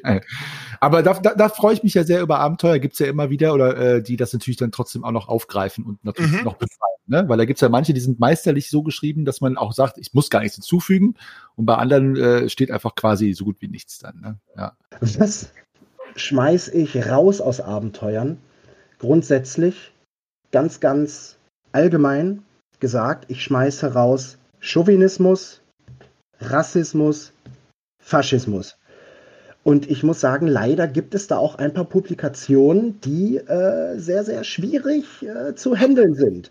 Und ähm, ich habe beispielsweise mit meinem Sohn, da war ich auch unheimlich stolz drauf, kleine Anekdote, hatte auch seinen eigenen Satz Würfel bekommen, ja, haben wir einen Stab aus Ulmenholz gespielt, weil er gerne ein Zauberer sein wollte. Wenn ich dann überlege, wie viele Augenmerk damaligen Autoren auf die äußerlichen Kennzeichen von manchen NSCs, ich will jetzt bewusst keinen Rassismus reproduzieren, ja, auf äußerliche Kennzeichen gelegt haben, dann wurde mir richtig, richtig schlecht. Ich habe das damals mit 12, 14, ich habe das damals nicht wahrgenommen. So, aber das war also gleichermaßen für mich auch nochmal ein, ein Oho, wie verwurzelt manche, manche Übel wie tote Ratten unterm Bett uns sogar in unserem liebsamen Hobby begleiten. Also die Sachen schmeiß ich raus, denn es ist mir unheimlich wichtig, dass, dass, dass in der Freizeit, in diesem geschützten Raum und in dem Raum von, von innerer Einkehr, von Spaß, von Freude, von, von gemeinsam konstruierter Spielwelt, von Immersion dieser Spielwelt und äh, ist immer die Frage, wie möchte ich die gestalten, dass das auch wirklich ein schöner Abend ist? Jetzt, wie du es gesagt hast, Lars, eigentlich auch sehr, sehr viel äh, Energie für, um die Immersion zu kreieren. Da äh, setze ich meist gerne auch noch einen drauf. Ich möchte Kämpfe, so ähnlich wie du das sagtest, Henny, eigentlich auch wirklich nur, jetzt nicht nur, wenn sie das, äh, ich sag mal, den Spannungsbogen begleiten, sondern wenn sie auch Sinn machen. Und wenn ich mich beispielsweise an die Südmeer-Tetralogie zurückerinnere, die Begeisterung und den Entdecker- und Forschungsdrang, den wir in der Runde hatten, und dann kommen sie an eine Insel und sie sehen einen hünenhaften Humanoiden, hm, der da äh, mit einem exorbitant großen Speer gerade nach äh, Fischen im seichten Wasser, beziehungsweise wohl eher ja schon, schon äh, Mensch-tiefen Wasser äh, fischt, um dann zu erkennen, dass es sich um einen äh, Zyklopen handelt, also eine eher mythische Figur. Und dann steht im Abenteuer nichts weiter, er, als er greift sofort an. dann ist mir das einfach zu blöd. Typisch Zyklop. oh, ja, bitte. Ja, bitte. Genau das meine ich. So, und mm, das, genau das meinst du, ne? Ja. Auf mehreren Ebenen ist mir das einfach zuwider und zu blöd. Mm. Und ähm, wie reizvoll ist es denn bitte, dort eine andere Kultur kennenzulernen. Oder grundsätzlich, wie reizvoll ist es denn bitte, eine andere Kultur kennenzulernen? Wie reizvoll ist es, andere Sichtweisen zu erfahren oder Motive zu durchschauen? Ähm, Daniel, du sagtest das ja, ne, dass du hast nicht so ein Interesse an Krimi-Plots. Mhm. Und es freut mich gerade irgendwie total, dass wir bei der sonstigen Meinungsharmonie, die wir hier haben, ein bisschen heterogener werden, weil ich stehe total auf Krimi. Und ich mag das auch, wenn diese ganzen Motive und Gestalten und auch die NSCs eben nicht schwarz-weiß sind. Also jetzt auch das Beispiel mit Borberat-Kampagnen-Prequel Die Seelen der Magier, in der diese Abtei ausgehoben werden soll. Also wirklich in diesem Sinne, äh, geht dahin und macht sie alle platt ich habe dort aus diesem Schwarz-Weiß-Denke habe ich ein Facettenreichtum umgeschrieben. Die hatten dort eine neue Denkweise, haben die, haben die gelebt. Die waren, diese Borbradianer waren frei von kulturellen oder speziesistischen Vorurteilen und haben mit niedriger Hierarchie äh, die Menschen befähigt, Magie anzuwenden und sie von den Ketten ihrer eigenen, also sie über die, die Ketten ihrer eigenen Physis hinausgehoben. Und wir haben so Riesenprobleme in der Spielergruppe, der Spielerinnengruppe gehabt, dass sie nicht alle zu Bobradianern, zum, zu diesem Bobradianismus überlaufen. Ja. Ähm, das war total toll. Das war total genial. Oder mhm. genauso ähnlich wie bei dem uralten Schmankerl im, oder, äh, der Orkenhort aus der Orkland-Trilogie, wo die Heldinnengruppe in eine große Stadt kommt aus elf Ork Abstammenden, die so stupide dargestellt sind, dass sie es eigentlich nicht mal mehr regelrecht schaffen, sich am Morgen richtig anzuziehen was ich auch äußerst fragwürdig finde, vor allem auch unter aktuellen Behinderungsbegriffen und auch unter der Komplexität und auch dem, der Würde, dem man eigentlich einem anderen Lebewesen begegnet oder aber auch dann der Darstellung des, des Orkenhortes selber. Ja, also du merkst, dass das stößt ganz, ganz viele Türen bei mir auf. Ähm, ja. Ich mach's kurz. Ich finde, NSCs und, in, und die Spielwelt sollte schön immersiv sein, sie sollen handlungsfähig sein und sie sollen auch einen spürbaren eigenen Willen besitzen ich Ich, äh, ich sehe schon deine Passion für dieses Thema. Ich würde mal einfach darauf ver äh, verweisen, dass wir äh, schon mal gesagt haben, wir machen eine Folge über diese Brandthemen, weil es ist ja im Moment in aller Munde, ne? Bei D&D, die neuen Editionen, beziehungsweise ein neues äh, Regionalband, ähm, macht ja weg mit diesen Rassen, Professionen, Bindungen etc., habt ihr vielleicht mitbekommen, ne? Und alles, dass das halt quasi nicht mehr so vorurteilsbehaftet ist, dass bestimmte Rassen, bestimmte Kulturen in der Welt widerspiegeln mit den negativen Vorurteilen, sage ich mal. Da würde ich sagen, da machen wir mal eine eigene Folge draus. Ich hoffe, das wird dann nicht die letzte Folge sein, weil das ist natürlich ein brand, brandheißes Thema. Ne? Da geht's ja nur um Tabus und äh, was äh, man als rassistisch oder was nicht, beziehungsweise geht es überhaupt darum, was man als empfindet oder wie es ist. Also es ist halt wirklich sehr schwer. Aber ich verstehe, was du meinst und äh, ja, sehe ich genauso wie du. Also nicht genauso wie du, aber ich sehe es ähnlich. okay. Äh, und was, äh, also das heißt, du, das war quasi die, deine Beantwortung äh, von einer, von der, von den Fragen du lässt diese Sachen weg und ersetzt sie durch komplexere und äh, realitätsnähere Darstellungen dann der Welt, ne? quasi. Das ist das eine und ich möchte, dass eben die, ähm, so wie Daniel das eben sagte, ich möchte, dass die NSCs wirklich eine Persönlichkeit haben und mhm. leben. Mhm. Und dadurch ergeben sich automatisch ihre Motivation, dann ist es auch viel, viel leichter zu improvisieren. Ja, ja, natürlich. Ja, Und es entstehen viel interessantere Geschichten, ne? weil äh, natürlich dann auch da von, weil die die NSCs und Kreaturen sind natürlich nicht einfach nur Plot, Hooks oder Achsen, ne? die Auftraggeber, Punkt etc. Ne? Laufen mit einem gelben Ausrufezeichen über dem Kopf rum und machen nichts anderes den ganzen Tag. Das ist es. Wie, wie, wie hat so mancher liebsamer Autor, manche liebsame Autorin so häufig in die Kommentarspalten unter Meisterinformationen geschrieben?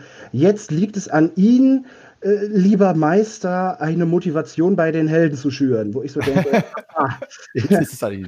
so, ja. aber wie, wie schön ist es denn, eigentlich, oder wie, wie, wie toll ist das, wenn aus dem Spiel heraus die Motivation entsteht und nicht daraus, dass einfach nur gesagt wird, okay, Prinzip Wilder Westen und wie heißt nochmal, nicht, nicht Spickzettel, äh, hier die Blätter, auf denen die Gesuchten stehen. Wo Wanted steht, äh, ja, hier die, äh, ich weiß schon, genau. Steckbrief. Danke! Steckbrief, ja. Genau. Spickzettel ist auch gut. Ja, auf jeden Fall, dass es nicht nur nach diesem Prinzip abläuft. Mhm. Ist aber natürlich dann auch immer wieder die Frage Vorbereitung. Ne? Also da, wenn du so ein Netz, komplexes Netzwerk schaffen willst an äh, Beziehungen zwischen Menschen und Motivation und, und so weiter und Grauzonen, musst du viel mehr vorbereiten. Und es gibt natürlich auch Spielegruppen, die bewusst ein, ich sag mal, klassisches Pulp-Adventure spielen wollen. Also die. Dann, ohne dass ich denen vorwerfe, jetzt sag ich mal, dass sie jetzt irgendwie stumpfsinnig sind, dann auch sagen, ich will halt auch einen Ork haben, der Kanonenfutter ist, zum Beispiel. Und das kann ja auch ein Wunsch sein von einer Gruppe, dass sie sagt, komm, wir machen mal Oldschool D&D, die Orks haben die Mine überfallen und fertig aus. Das kann ja auch genauso seine Daseinsberechtigung haben. Aber da sind wir natürlich wieder bei Kampagne gegen Abenteuer. Will man, Session Zero, Magnus, da darf ich dich mal zitieren und Lars auch, ähm, was will man? Ne? Will man, also es gibt ja die Orks der alten DSA-Generation und die Orks der neuen, wo man sagt, die neuen sind halt komplette kulturschaffend etc., komplex und weder gut noch böse und die alten sind halt einfach Monster. So, was will man? Das kann man ja auch klären vorher. Ne? Aber jetzt sind wir schon wieder, jetzt sind wir in das Thema schon eingestiegen, das eigentlich für eine neue Folge äh, sein wollte. Deswegen versuche ich das mal zu kappen. Eine Sache, die Daniel erwähnt hatte, ist, äh, dass er bei der Vorbereitung schon an bestimmte Spieler denkt. Äh, wie schneidet ihr die Abenteuer auf bestimmte Spieler zu wenn ihr zum Beispiel sagt, hey, wir haben keinen Magus, deswegen kann die Tür nicht magisch, magisch geschützt sein. Hey, wir haben keinen Damage Dealer, deswegen sind das nicht nur fünf, äh, nur drei Orks statt fünf. Schneidet ihr die Abenteuer auf die Gruppe zu oder nicht? Oder sagt ihr einfach, die Gruppe muss gucken, wie sie klarkommen? Ja, letzteres. Die müssen dann tatsächlich einfach mit anderen Möglichkeiten, die müssen sich einfach was einfallen lassen, auch mal was mit. Ähm, also ich meine natürlich klar, wenn ich halt merke, es geht halt einfach ums Verrecken. Ja, das geht. Aber normalerweise sind die dann halt echt so spitz, finde ich, und haben so geile Ideen, ja, dass es halt trotzdem funktioniert. Also, pff, ich sehe es aber, ich sehe es meistens so von der anderen Seite her schon, ja, was ich für Spieler habe und was ich und was die für Charaktere eben spielen und ich habe ja ein Gefühl für für beide und ähm, ich weiß dann schon auch ja okay die Situation werden sie wahrscheinlich so oder so halt irgendwie meistern oder die die kriegen das halt ähm, irgendwie schon hin und oder was du vorhin auch gemeint hattest dann hast du ja da allein schon wieder dieses Thema mit diesem mit diesem Spotlight dass du halt weißt hey das ist doch genau was ja wo die da äh, glänzen könnten. Ja, das, um, das ergibt sich dann halt so einfach. Es ist so ein bisschen fast wie so ein Kreislauf irgendwie. Würde ich jetzt, würde ich jetzt fast sagen, so vom Gefühl her. Aber, ähm, aber nee, ich lasse die Situation meistens eigentlich so, wie es im Abenteuerbuch drin, drin steht, lasse ich bestehen und dann müssen die sich halt tatsächlich irgendwie, müssen sie halt auch mit drumrum einen Workaround irgendwie ja. hinkriegen, ja. Also als Tipp, als Tipp wichtig ist aber, finde ich, wenn man bewusst Dinge drin lässt, wo man weiß, okay, das wird, da wird die Lösung ein bisschen diffiziler werden, dass man auch besonders offen ist für verrückte Ideen. Also ich glaube, man muss beides machen, weil ich ändere auch nichts ab und ich schneide auch nichts auf Spieler zu. Also ich mache kein Spotlighting. Das ist auch, äh, glaube ich, für viele da draußen äh, sagen dann was, das machst du nicht, aber ich äh, lasse das Abenteuer so, wie es ist. Und ob das zu den Helden und Spielern passt, ist äh, erstmal für mich in dem Sinne egal, weil ich sage, die Ideen werden nur kreativer und verrückter, wenn es eben schwieriger ist zu überwinden. Das heißt, ne, die, das Schloss kann einfach nicht geknackt werden, weil keiner da ist, der es kann. Ja, dann ist das halt so. Dann ändere ich aber das Schloss nicht ab, sondern dann mussten die halt woanders da, anders da reinkommen, als, als versteckter Bote oder äh, nachts durch den Kamin steigen mit einem weißen Rauschebart oder was auch immer. Und ähm, ich, dafür muss man aber natürlich auch extrem offen sein für, für, für alternative Lösungen. Also du kannst nicht sagen, ich ändere nichts ab, aber wenn jemand mit einer total bescheuerten Idee kommt, lasse ich das nicht zu, weil dann äh, ist die Spielwelt zu statisch. Also da musst du, also oder du änderst es vorher ab. Das ist mein Tipp an Meister da draußen. Macht entweder beides oder nichts davon. Was ist mit den anderen, Magnus und Lars? Äh, schneidet ihr was auf Spieler zu? Ja, Magnus weiß ich ja schon die Antwort, aber Also das ist ähnlich wie bei dir. Die müssen, die müssen, sie müssen wirklich zurecht kommen. Es kann schon sein, dass mal bestimmte Dinge eingeba äh, eingebaut werden, bestimmte NSCs oder so, die mit den Leuten zu tun haben. Deswegen zögerte ich gerade ein bisschen. Ne? Also da kann es mhm. schon sein, mhm. dass es dann, dann Szenen gibt oder Abenteuer, die was mit denen zu tun haben. Aber jetzt, wenn ich da eine fertige Abenteueridee habe oder ein offizielles Abenteuer, äh, das ich da habe, dann wird das nicht angepasst, dann müssen die zurechtkommen. Sie müssen natürlich irgendwie eine ungefähre Vorstellung bekommen, worauf sie sich einlassen wenn die überhaupt nicht kampfkräftig sind, dann ist es nicht fair, sie einfach reinzuschmeißen mitten in eine Schlacht und sie haben keine Chance, da auszuweichen. Oder, um es mal etwas zuzuspitzen, ähm, wenn die einzige Möglichkeit ist, an einer Stelle ein Problem zu lösen, äh, ist der große Zauberspruch, Problem löse dich in Luft auf. Es ist aber kein Mag ist aber keiner dabei, der den Zauberspruch Problem löse dich in Luft auf hat. Und wenn man dann partout keine andere Lösung zulässt, na, also ich spitze jetzt nur zu, was du schon gesagt hast, Henrik, dann mhm. ist das natürlich sinnfrei. Da muss es ja, dann auch andere, muss Absolut, man dann, ja. muss man sich gar nicht überlegt haben, die anderen Lösungsmöglichkeiten, aber man muss natürlich offen dafür sein. Dann sollen sie sich da was einfallen lassen. Ja. Aber sonst, die Welt ist erstmal so, wie sie ist und dann sollen sie mal gucken, wie sie damit zurechtkommen. Was Aha. ich denn für plausibel halte oder was mich zumindest amüsiert, hat dann wahrscheinlich Erfolg. Magnus, bist du mit uns d'accord oder nicht? Da bin ich mal gespannt. Hm, also ich mache mir gerne die Freude und der Gruppe die Freude, dass sie eben sich als äh, diejenigen erleben können, die mit ein bisschen Grübeln, ein bisschen Nachdenken und ein bisschen äh, und eben auch Charakterspiel und Charakterdarstellung äh, und Interaktion mit den NSCs, mit der Spielwelt die Lösung finden können. Also dass die Spielerinnen ihre Heldinnen auch so einsetzen können, dass sie das machen können. Das ist das Ding. Äh, ich bin voll auf der Seite, dass äh, sie vor einem magischen, vor einem magischen Rätsel stehen als magisch unbegabte Charaktere, äh, die sich dann Hilfe holen müssen. Und wo sich gegebenenfalls also ein neues Plot entwickelt. Ich meine, das hat ein enormes Potenzial. Finde ein interessantes Artefakt oder finde äh, oder eine magisch versiegelte Truhe mit ähm, muss ja nicht gleich der Weltuntergangsknopf sein, der da drin ist, aber mit irgendwas unheimlich Interessantem und schon erweitert sich das gesamte Plot äh, von der Entdeckung dieses Artefakts darauf, dass sie die Hilfe von magisch Begabten brauchen, mit, mit bestimmten Fähigkeiten, diese, diese magisch versiegelte Truhe zu öffnen, ohne sie zu zerstören oder ohne sie und den Inhalt zu zerstören, dass aber eben diese magisch begabten Persönlichkeiten ein eigenes Interesse dann an diesem Gegenstand haben. Die Gruppe dann auf die Antwort, wir haben es für euch geöffnet, leider war die Truhe leer, zwinker, zwinker, zwinker.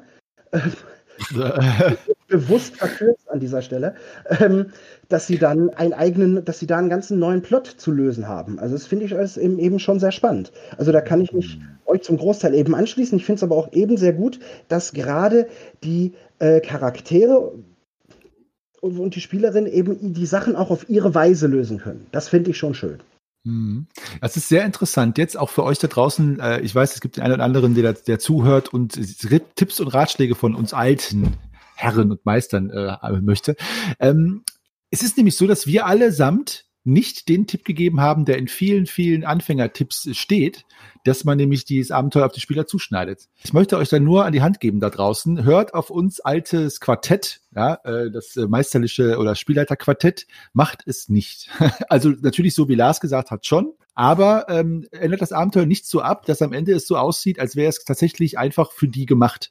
Weil das Interessante entsteht dadurch, wenn Probleme auftreten, die gelöst werden müssen und die sich Spieler hinsetzen und sagen, wie machen wir das jetzt? Also ignoriert diese Tipps, die im Internet rumgeistern, wenn, wo da steht, äh, passt das Abenteuer so an die Helden an, dass äh, die es schaffen können. Es ist eine sehr schöne Frage von Mia reingekommen, eine unserer Stammhörerinnen. Hallo Mia, danke fürs Zuhören. Äh, und es ist eine schöne Frage. Und das ist auch etwas, ein Konflikt. Es geht um einen Konflikt, den, glaube ich, ganz viele Spielleiter und Meister haben, die im Grundsatz schon, äh, ich, ich möchte halt die Frage euch mal vorlesen. Rechnet ihr mit einem Zerschießen der Story seitens der Spieler? Plant ihr B-Stories vorweg? Sprich, ja, jeder Plan ist super, bis er die Spieler trifft, der kennt den Spruch. Hier ist jetzt eine junge äh, Meisterin in Spee, äh, die wissen will, was macht ihr denn, wenn die Spieler die Story zerschießen? Rechnet ihr damit und äh, habt ihr schon einen Plan B im Petto? Was sagt ihr dazu? eine andere Sichtweise. Ich finde, man kann erst, wenn die Sachen gespielt sind, sehen, was eigentlich die Story war und wo Abenteuer waren. Und möglicherweise ist dann danach in der Betrachtung der Gruppe, also sowohl der SpielerInnen als auch des Meisters, äh, das Abenteuer was ganz anderes als ursprünglich gedacht. Bei einer Kampagne hat man schon seine groben Linien, da kommt man auch irgendwann wieder drauf zurück. Das ist nicht das Problem. Aber wenn an einer bestimmten Stelle, das geht ja meistens so, so, so um lokale Momente, sage ich mal, dann was, äh, was zerschossen wird. Mit diesem Zerschießen tun sich gleich drei neue Möglichkeiten auf. Ich empfehle einfach zurücklehnen als Meisterin, als Meister und gucken, was passiert. Ähm, die werden dann, die werden sich dann selbst was ausdenken und dann passiert irgendwas. Und im Nachhinein kann es dann sogar sein, dass sie sagen, wow, da hast du dir aber ein tolles Abenteuer ausgedacht und du denkst dir nur, naja, ich hatte mir was anderes ausgedacht, aber egal. Die anderen? du hast, da waren ja, da waren ja so viele kleine Aspekte, dann kannst du es noch mal ganz kurz wiederholen, die Frage. Rechnet ihr mit einem Zerschießen der Story von Seiten der Spieler und plant ihr B-Stories vorweg? Ich habe es jetzt mal zitiert. Also quasi, äh, was, was passiert, wenn Szenarios? Also ich glaube, wenn tatsächlich so was eintritt, dass das dass sie die Story zerschießen, ähm, hatte ich ja, ich hatte es zum Glück echt relativ selten, aber normalerweise ist man als Spielleiter ja dann so vorbereitet, dass du dann, denke ich, einfach intuitiv siehst, wo, also in welche, in welche Richtung bewegen die sich, also was wollen denn die Spieler? Weil die sind ja auf irgendeinen, ähm, wie nennt man das denn, einen Plot-Hook oder so ein Plot-Bunny, auf irgendwas sind sie ja nicht angesprungen aus irgendeinem Grund. Oder haben vielleicht irgendwas völlig anderes gewichtet, als man als Spieler jetzt irgendwie gedacht hätte, hey, wieso sehen sie denn jetzt nicht diesen riesen Elefanten da im Raum, ja, und jagen jetzt einen kleinen Frosch da im Teich Ja, keine Ahnung. Also irgendwas, irgendwas ist für die anscheinend wohl irgendwie wichtiger ähm, gewesen wie es ja gerade auch eben hieß, ja, also es kann ja auch daraus ähm, eine super lustige ähm, Geschichte entstehen oder, oder, das Abenteuer kann halt einfach weitergetragen werden, um, bis du die dann halt eben eingefangen hast. Und ähm, ich glaube, so, so einen starren Plan B hätte ich da gar nicht, sondern ich würde dann tatsächlich mich als Spielleiter so ein bisschen rausnehmen, also ohne dass dies, dass es denen jetzt großartig auffällt und, und mich als Spielleiter dann mal von den Spielern führen lassen. Weil normalerweise hast du es ja genau andersrum. Ja, eigentlich hast du ja die Zügel in der Hand.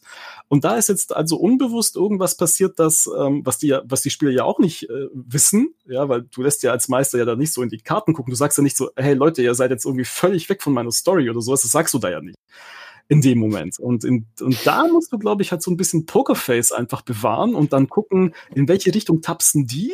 Und ähm, du bestärkst sie dann natürlich dann in ihre Richtung und schaffst es aber vielleicht, die nochmal zurückzubiegen oder du lässt sie dann halt eben, du lässt dich von denen halt einfach mal mittragen, weil sonst trägst du sie ja immer mit. Also ich würde es, ich würde Magnus, wenn ich jetzt mal an dritter Stelle einsteigen darf, wenn ihr das recht ist. Ich finde das, das, das Wort zerschießen, wenn ich jetzt Mia das mal auseinanderpflücken darf, das ist ja schon so, also wenn jemand bewusst die Story zerschießt, ich weiß nicht, ob jemand dazu stimmt, und dein Ziel ist es des Spielers, wenn es jetzt ein Mann wäre, dass, dass der, die Story und der Plot gesprengt wird. Und das ist das Ziel. Das fände ich jetzt als Meister auch bedingt gut, weil das ja auch einfach nicht der Sinn ist des Zusammenspielens. Aber wenn jemand eine Story zerschießt, weil der Spieler bzw. der Held auf eine Idee kommt, die nicht in den, in das passt, was du vorbereitet hast, dann ist das kein Zerschießen der Story, sondern ein, wie Lars gesagt hat, Abändern der Story. Also, ähm, und die Story wird kollektiv erzählt, meiner Meinung nach. Und ich bin zwar der, der die vorgibt, aber ihr kennt das doch auch. Ich habe das schon oft erlebt, nicht immer, dass dann die Ideen der Spieler das sind, was es, was dann viel besser ist, als was ich vorbereitet habe. Und ich ändere die Welt nicht so, dass alle, alle Theorien der Spieler immer aufgehen, aber hin und wieder sind irgendwelche Pläne, die die Spieler schmieden, nämlich nachts irgendwo in einem Goblin Camp einzubrechen, anstatt es anzugreifen, viel besser. Und was Daniel gesagt hat, auch, man kann die auch immer wieder, immer wieder einfangen. Also ich plane auch keine B-Stories. Ich lasse immer laufen. Ähm, und bei mir kann auch jeder NPC sterben und jede Schlacht gewonnen werden, auch wenn es nicht in den Kanon passt. Das ist ganz egal. Also wenn Kaiser, wenn Brin von Gareth getötet wird bei, äh, bei der Verschwörung von Gareth, ist das halt so. Und dann äh, wird halt irgendein anderer übernimmt dann eben äh, die, die Schlachten, die dann später er übernimmt. Das ist total egal. Also äh, das ist bei mir wirklich komplett irrelevant und äh, nimm es, äh, nimm es als, sieh es als positiv an. Es gibt ein schönes Buch übrigens von Keith Johnstone. Es geht um Improvisation, Improvisationstheater, Keith Johnstone, und er beschäftigt sich auch mit der Natur von Improvisation in Geschichten, in Storytelling. Kann ich jedem Meister und Meisterin in Spee nur empfehlen, weil es geht auch darum, wie greift man Dinge auf, wo man denkt, die passen jetzt nicht in die Geschichte. Und äh, ich glaube, wer hat das von euch zitiert, wenn man mit Kindern mal spielt? Die zerschießen ja jede Story, also meine Dreijährige. Weil ich kann mit der ja nichts spielen, ohne dass ein Drache kommt, ein Ritter oder Elsa oder jemand, der eine Pommes kauft oder so.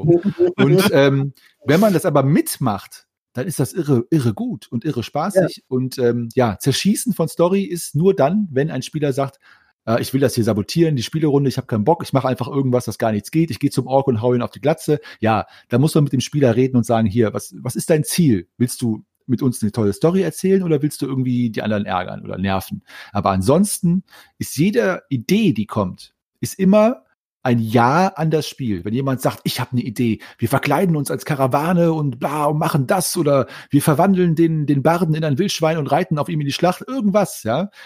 Das ist immer ein, ein Ja an das Spiel. Das sind Leute, die sagen, ich bin am Tisch, ich bringe was mit ein und das kann man immer aufnehmen, auch wenn es blöde Ideen sind. Äh, es ist immer gut, weil die Energie, das ist die, die du am Tisch halten willst. Also wenn die Spieler Ideen haben, heißt das, die Spieler wollen mitspielen. Und wenn du das kappst oder unterbrichst, meiner Meinung nach, das ist nicht gut, weil du die Spieler dann quasi irgendwann da sitzen und sagen, gut, dann, dann schlage ich halt gar nichts mehr vor, wenn das nicht geht. So, das ist mein Senf dazu. Also du brauchst keine B-Stories zu planen. Nee. Einfach mitlaufen, improvisieren, laufen lassen und die Spieler machen lassen. Magnus, so, jetzt du. Was habe ich dem noch hinzuzufügen? Ich kann mich dem nur anschließen. Gerade, dass du jetzt ausgerechnet auch noch Keith Johnstone genannt hast. Also, Theaterpädagogik kennt kein Nein. Theaterpädagogik kennt nur ein Stopp. Ach, Theaterpädagogik, Impro-Theater. So, Impro-Theater kennt kein Nein. Impro-Theater kennt nur ein Stopp. Und in der Session Zero habt ihr miteinander gesprochen, was für euch Auslöser für ein Stopp sein können. Ihr habt alle Freiheiten und alle Möglichkeiten der Fantasie, solange ihr alle damit einverstanden seid. Du als Spielleiterin bist IT absolut souverän. Du kannst mit allem umgehen, allen Ideen umgehen.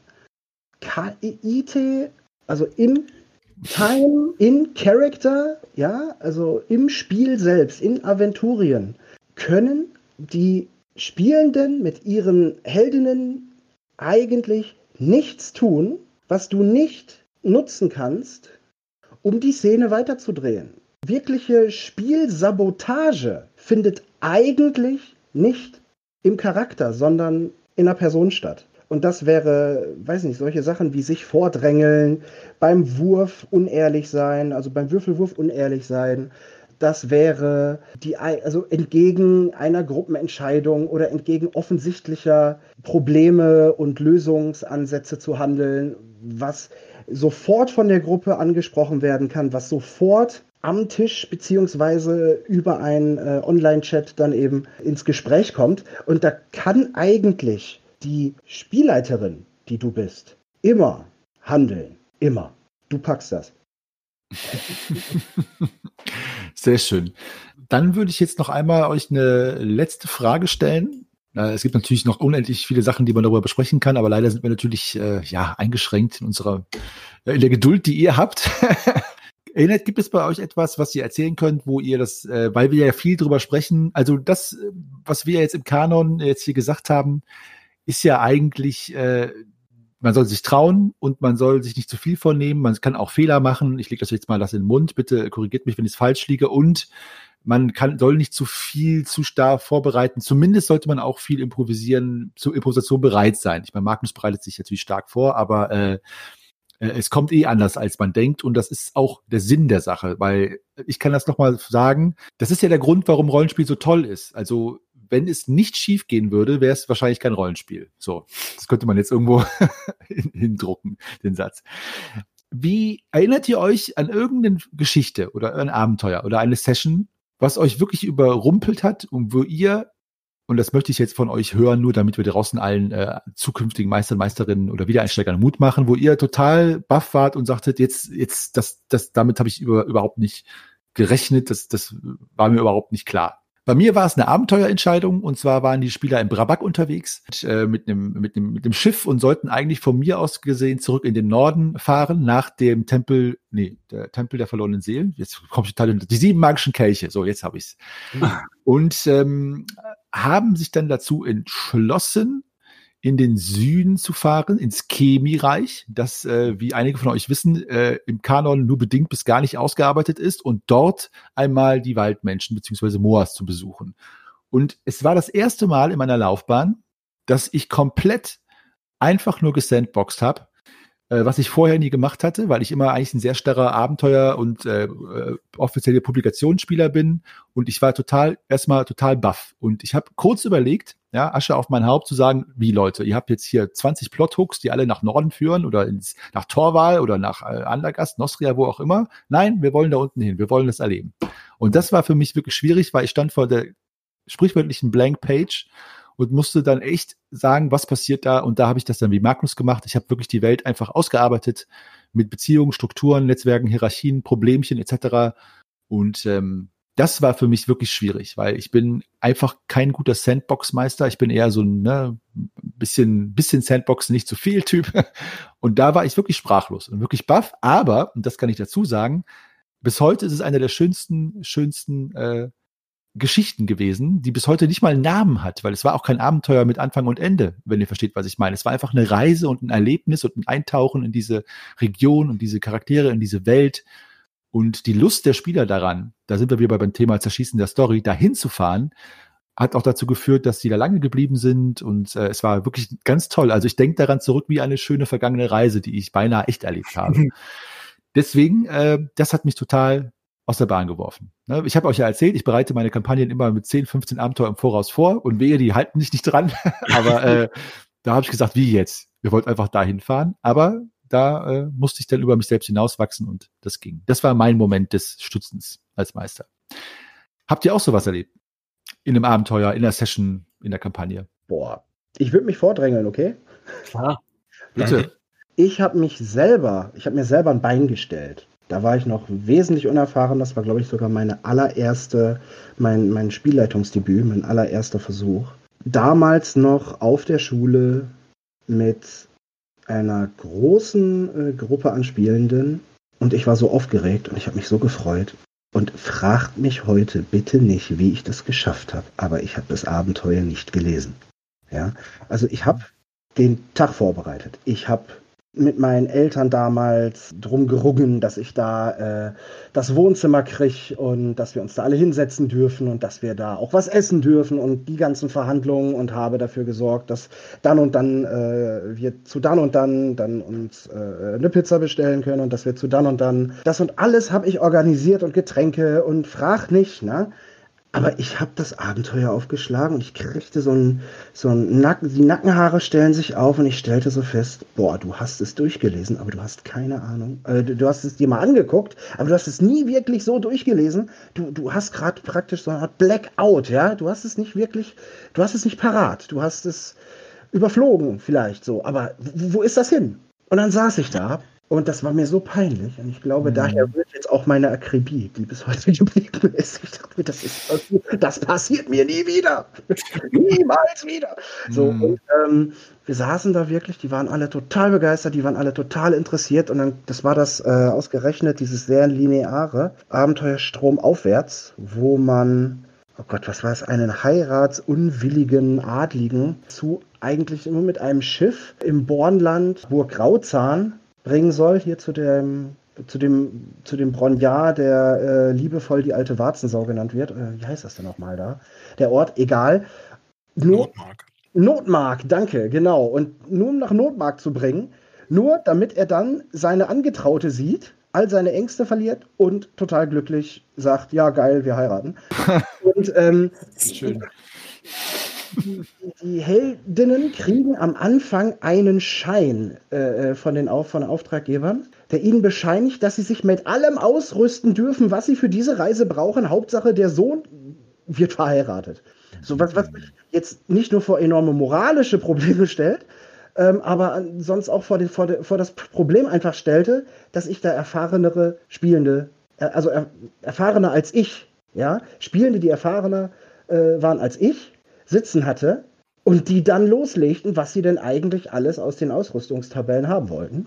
Und ich an einem zweiten Schwachpunkt gepackt wurde, weil ich selber noch gar nicht so weit war. Und dann alles irgendwie nachschlagen musste und wir irgendwie so nach zwei, drei Stunden im Wälzen von, von Regelbüchern und Ausrüstungstabellen und dann irgendwann auch irgendwann so dachten, ey, ganz ehrlich, irgendwie, irgendwie gefällt das hier keinem gerade.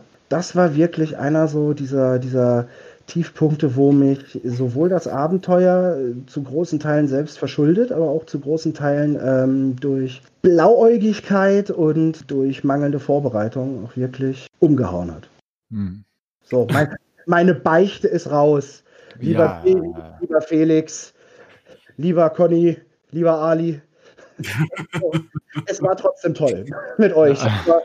Da, ich weiß, dass das nichts war. Seht, was jetzt aus ihm geworden ist. Einer der Meister der Meistergespräche.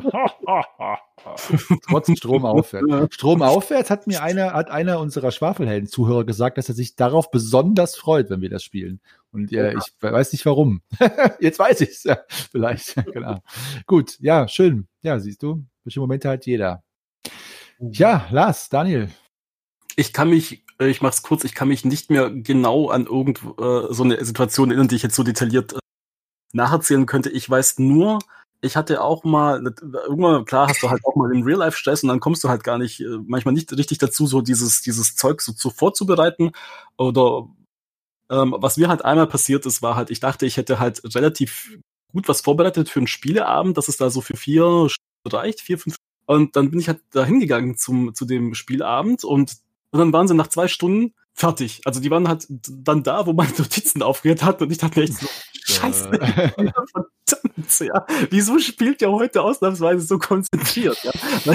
Weil ich habe halt vorher schon so gedacht, so, ja, okay, es könnte vielleicht ein bisschen knapp werden, aber die machen doch sonst immer so viel Quatsch. Die folgen mhm. doch auch immer irgendwelchen anderen, keine Ahnung, Dingen, die halt nichts mit dem Abenteuer zu tun haben. Oder die machen dann halt mal so ein paar, haben so ein paar Phasen, wo sie so ihre Charaktere ausspielen, ja. Und dann an dem Abend war es halt echt so, da waren die halt einfach dran. Nach zwei Stunden sind meine Notizen ausgegangen und dann habe ich halt zum Glück halt mich dran erinnern können, als ich das Abenteuer halt einmal komplett durchgelesen hatte, ja, worum es da halt eben so geht, aber da war ich halt mit den Notizen halt einfach äh, nicht so viel weiter mit den Detaillierten und dann habe ich es halt einfach improvisiert, ja, also mhm. ist dann auch gegangen, ja, aber es war halt echt schon so, so einmal so Schweißausbruch, so pssst, ja, und Mhm. Und dann ging es aber trotzdem, ja. Das heißt, du hattest das Abenteuer auch, äh, die haben, die haben nicht nur, also die haben zum Ende deiner Notizen gespielt, nicht zum Ende des Abenteuers, ne? Genau, Sondern, okay, genau, genau, richtig, ja. ja. Das passiert ja, das ist ja auch schon ein paar Mal passiert, dass, dass wir eine Sitzung hatten und nach drei Stunden waren die mit dem Abenteuer eben durch. Und da habe ich natürlich das nächste auch nicht vorbereitet gehabt. Das ist ja ganz mhm. klar. Das ist mir so ein Bruch, also so ein zweites Abenteuer anfangen nach der Beendigung des ersten mache ich eigentlich ungern. Aber das ist natürlich blöd, ja. Klar, kann auch passieren. Aber vor allen Dingen, wenn die sonst so viel äh, schwafeln, sage ich jetzt mal. ja. Äh, ne? Kann man einfach sagen, kann man einfach sagen, so, ja, ihr habt äh, vor euch ist eine, wer hat das von euch nochmal geschrieben, Lars? Warst du das? Irgendwer mit der Kurve links, rechts? das war ich, ja. Das warst du, ne? Genau. Ich, ich brauche einfach nur zu sagen, vor euch ist eine Kurve. Ihr könnt links oder rechts gehen. Spielt mal bitte fünf Stunden und ich gehe weg und fertig. Gibt es auch. Gibt es auch. Mhm. Marc, äh, nee, Lars, du bist warst noch nicht dran mit deiner ja. Epic Fail. Also, du bist ja jetzt gerade im extremen Beispiel äh, eingestiegen. Das habe ich nicht im Angebot. Also so Kleinigkeiten kommen da durchaus immer mal immer mal wieder vor oder dass dann NSCs auf einmal eine andere Rolle spielen, als ich gedacht hätte. Also ich weiß zum Beispiel noch einmal, da war ein, ein Söldner NSC, der hätte da ganz hilfreich sein können. Ähm, und ich dachte, weil die jetzt da mit dem gleichen Wagenzug unterwegs sind, da gibt sich die Gelegenheit, die lernen sich ein bisschen kennen und anfreunden. Äh, aber eine Sache, mit der ich nicht gerechnet hatte, der war ein bisschen abergläubisch. Und deswegen mochte er dem, äh, als er zuerst angesprochen wurde von dem Magus der Gruppe, äh, wollte er dem, wollte er nicht so gern mit dem reden und hat ihn auch nicht seinen Namen verraten. Das war einfach nur, weil der Söldner abergläubisch war. Aber der Magus der Gruppe fand das total merkwürdig und das hat sich dann so gesteigert, dass das nachher ein Gegner der Gruppe war solche, das hätte ich nicht gedacht, dass einfach nur, dass der, das, der ein bisschen abergläubisch, abergläubisch dargestellt wird, ähm, dass dadurch dann der Magus ähm, ganz misstrauisch wird und daraus nachher eine Feindschaft entsteht. Ähm, so, solche Sachen sind, sind vorgekommen, äh, durchaus. Aber nicht wie bei dir, wo du denn das Chemiereich, das inzwischen übrigens ein bisschen besser beschrieben ist als früher. Bestimmt sind das deine Sachen, die da eingeflossen sind. ähm, dass man das da ganz neu entwickeln möchte. An der Stelle vielleicht noch eine kleine Buchempfehlung. Play Unsafe von Graham Walmsley ist ein relativ dünnes Büchlein mit ähm, einem etwas eigenwilligen Layout, aber ähm, durchaus lesenswert. Das ist tatsächlich ein sozusagen ein bisschen Rollenspieltheorie, wo er genau sowas sagt. Leute, bereitet das nicht zu detailliert vor, geht mal dahin, spielt mit den Leuten, nehmt das auf, was die sagen ähm, improvisiert mal ein bisschen so und da. Das ist ganz interessant. Also Play Unsafe, das kann man auch mal einen Blick riskieren. Als Schlusswort da draußen, äh, ihr konntet euch darauf jetzt nicht vorbereiten, deswegen erwische ich euch kalt. Uh. Ähm, oh oh. Äh, es muss nicht das Beste sein, aber wenn jetzt da draußen jemand sagt, das hat mich überzeugt, obwohl ich dir zugehört habe, möchte ich trotzdem Meister oder Spielleiter werden. ähm, welche äh, empfehlt mal ein gutes Einstiegsabenteuer.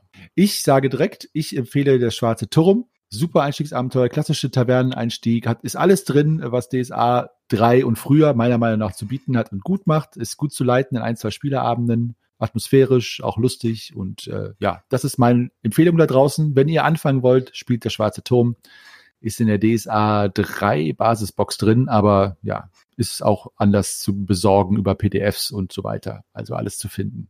Also nicht illegal natürlich, aber ich meine, ihr müsst jetzt nicht die Box auf Ebay kaufen oder so. Das meine ich. So, was ist mit euch? Habt ihr da einen Tipp? Ein Einstiegsabenteuer, das gut funktioniert? Im Band des Eichenkönigs. Das habe ich sehr gemocht.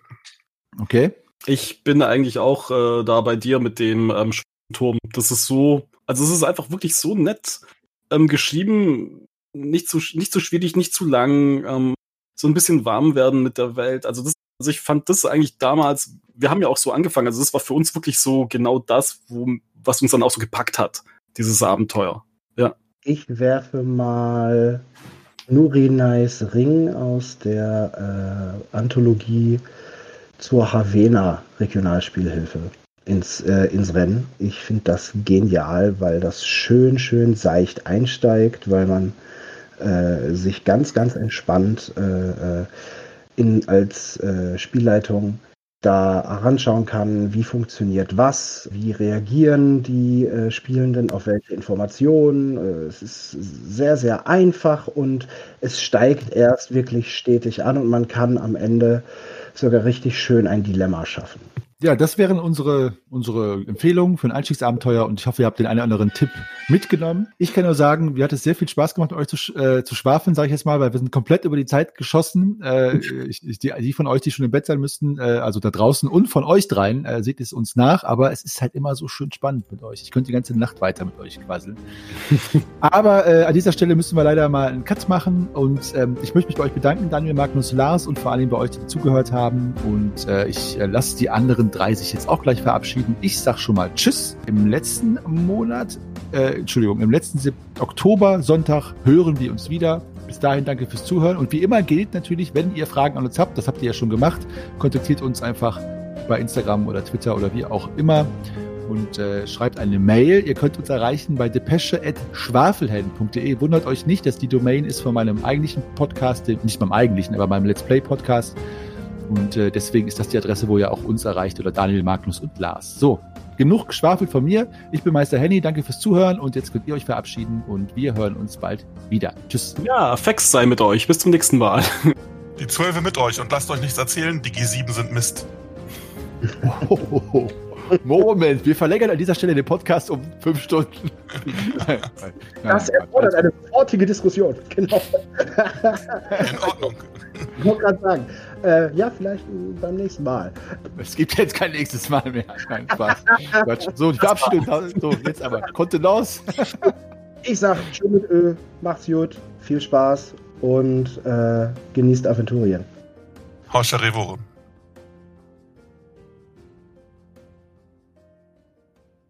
Ja, ihr lieben Zuhörerinnen und Zuhörer, ich hatte es ja schon während der Folge gesagt, Meister Henny nochmal hier mit dem Schlusswort. Kontaktiert uns Facebook, Twitter, Instagram.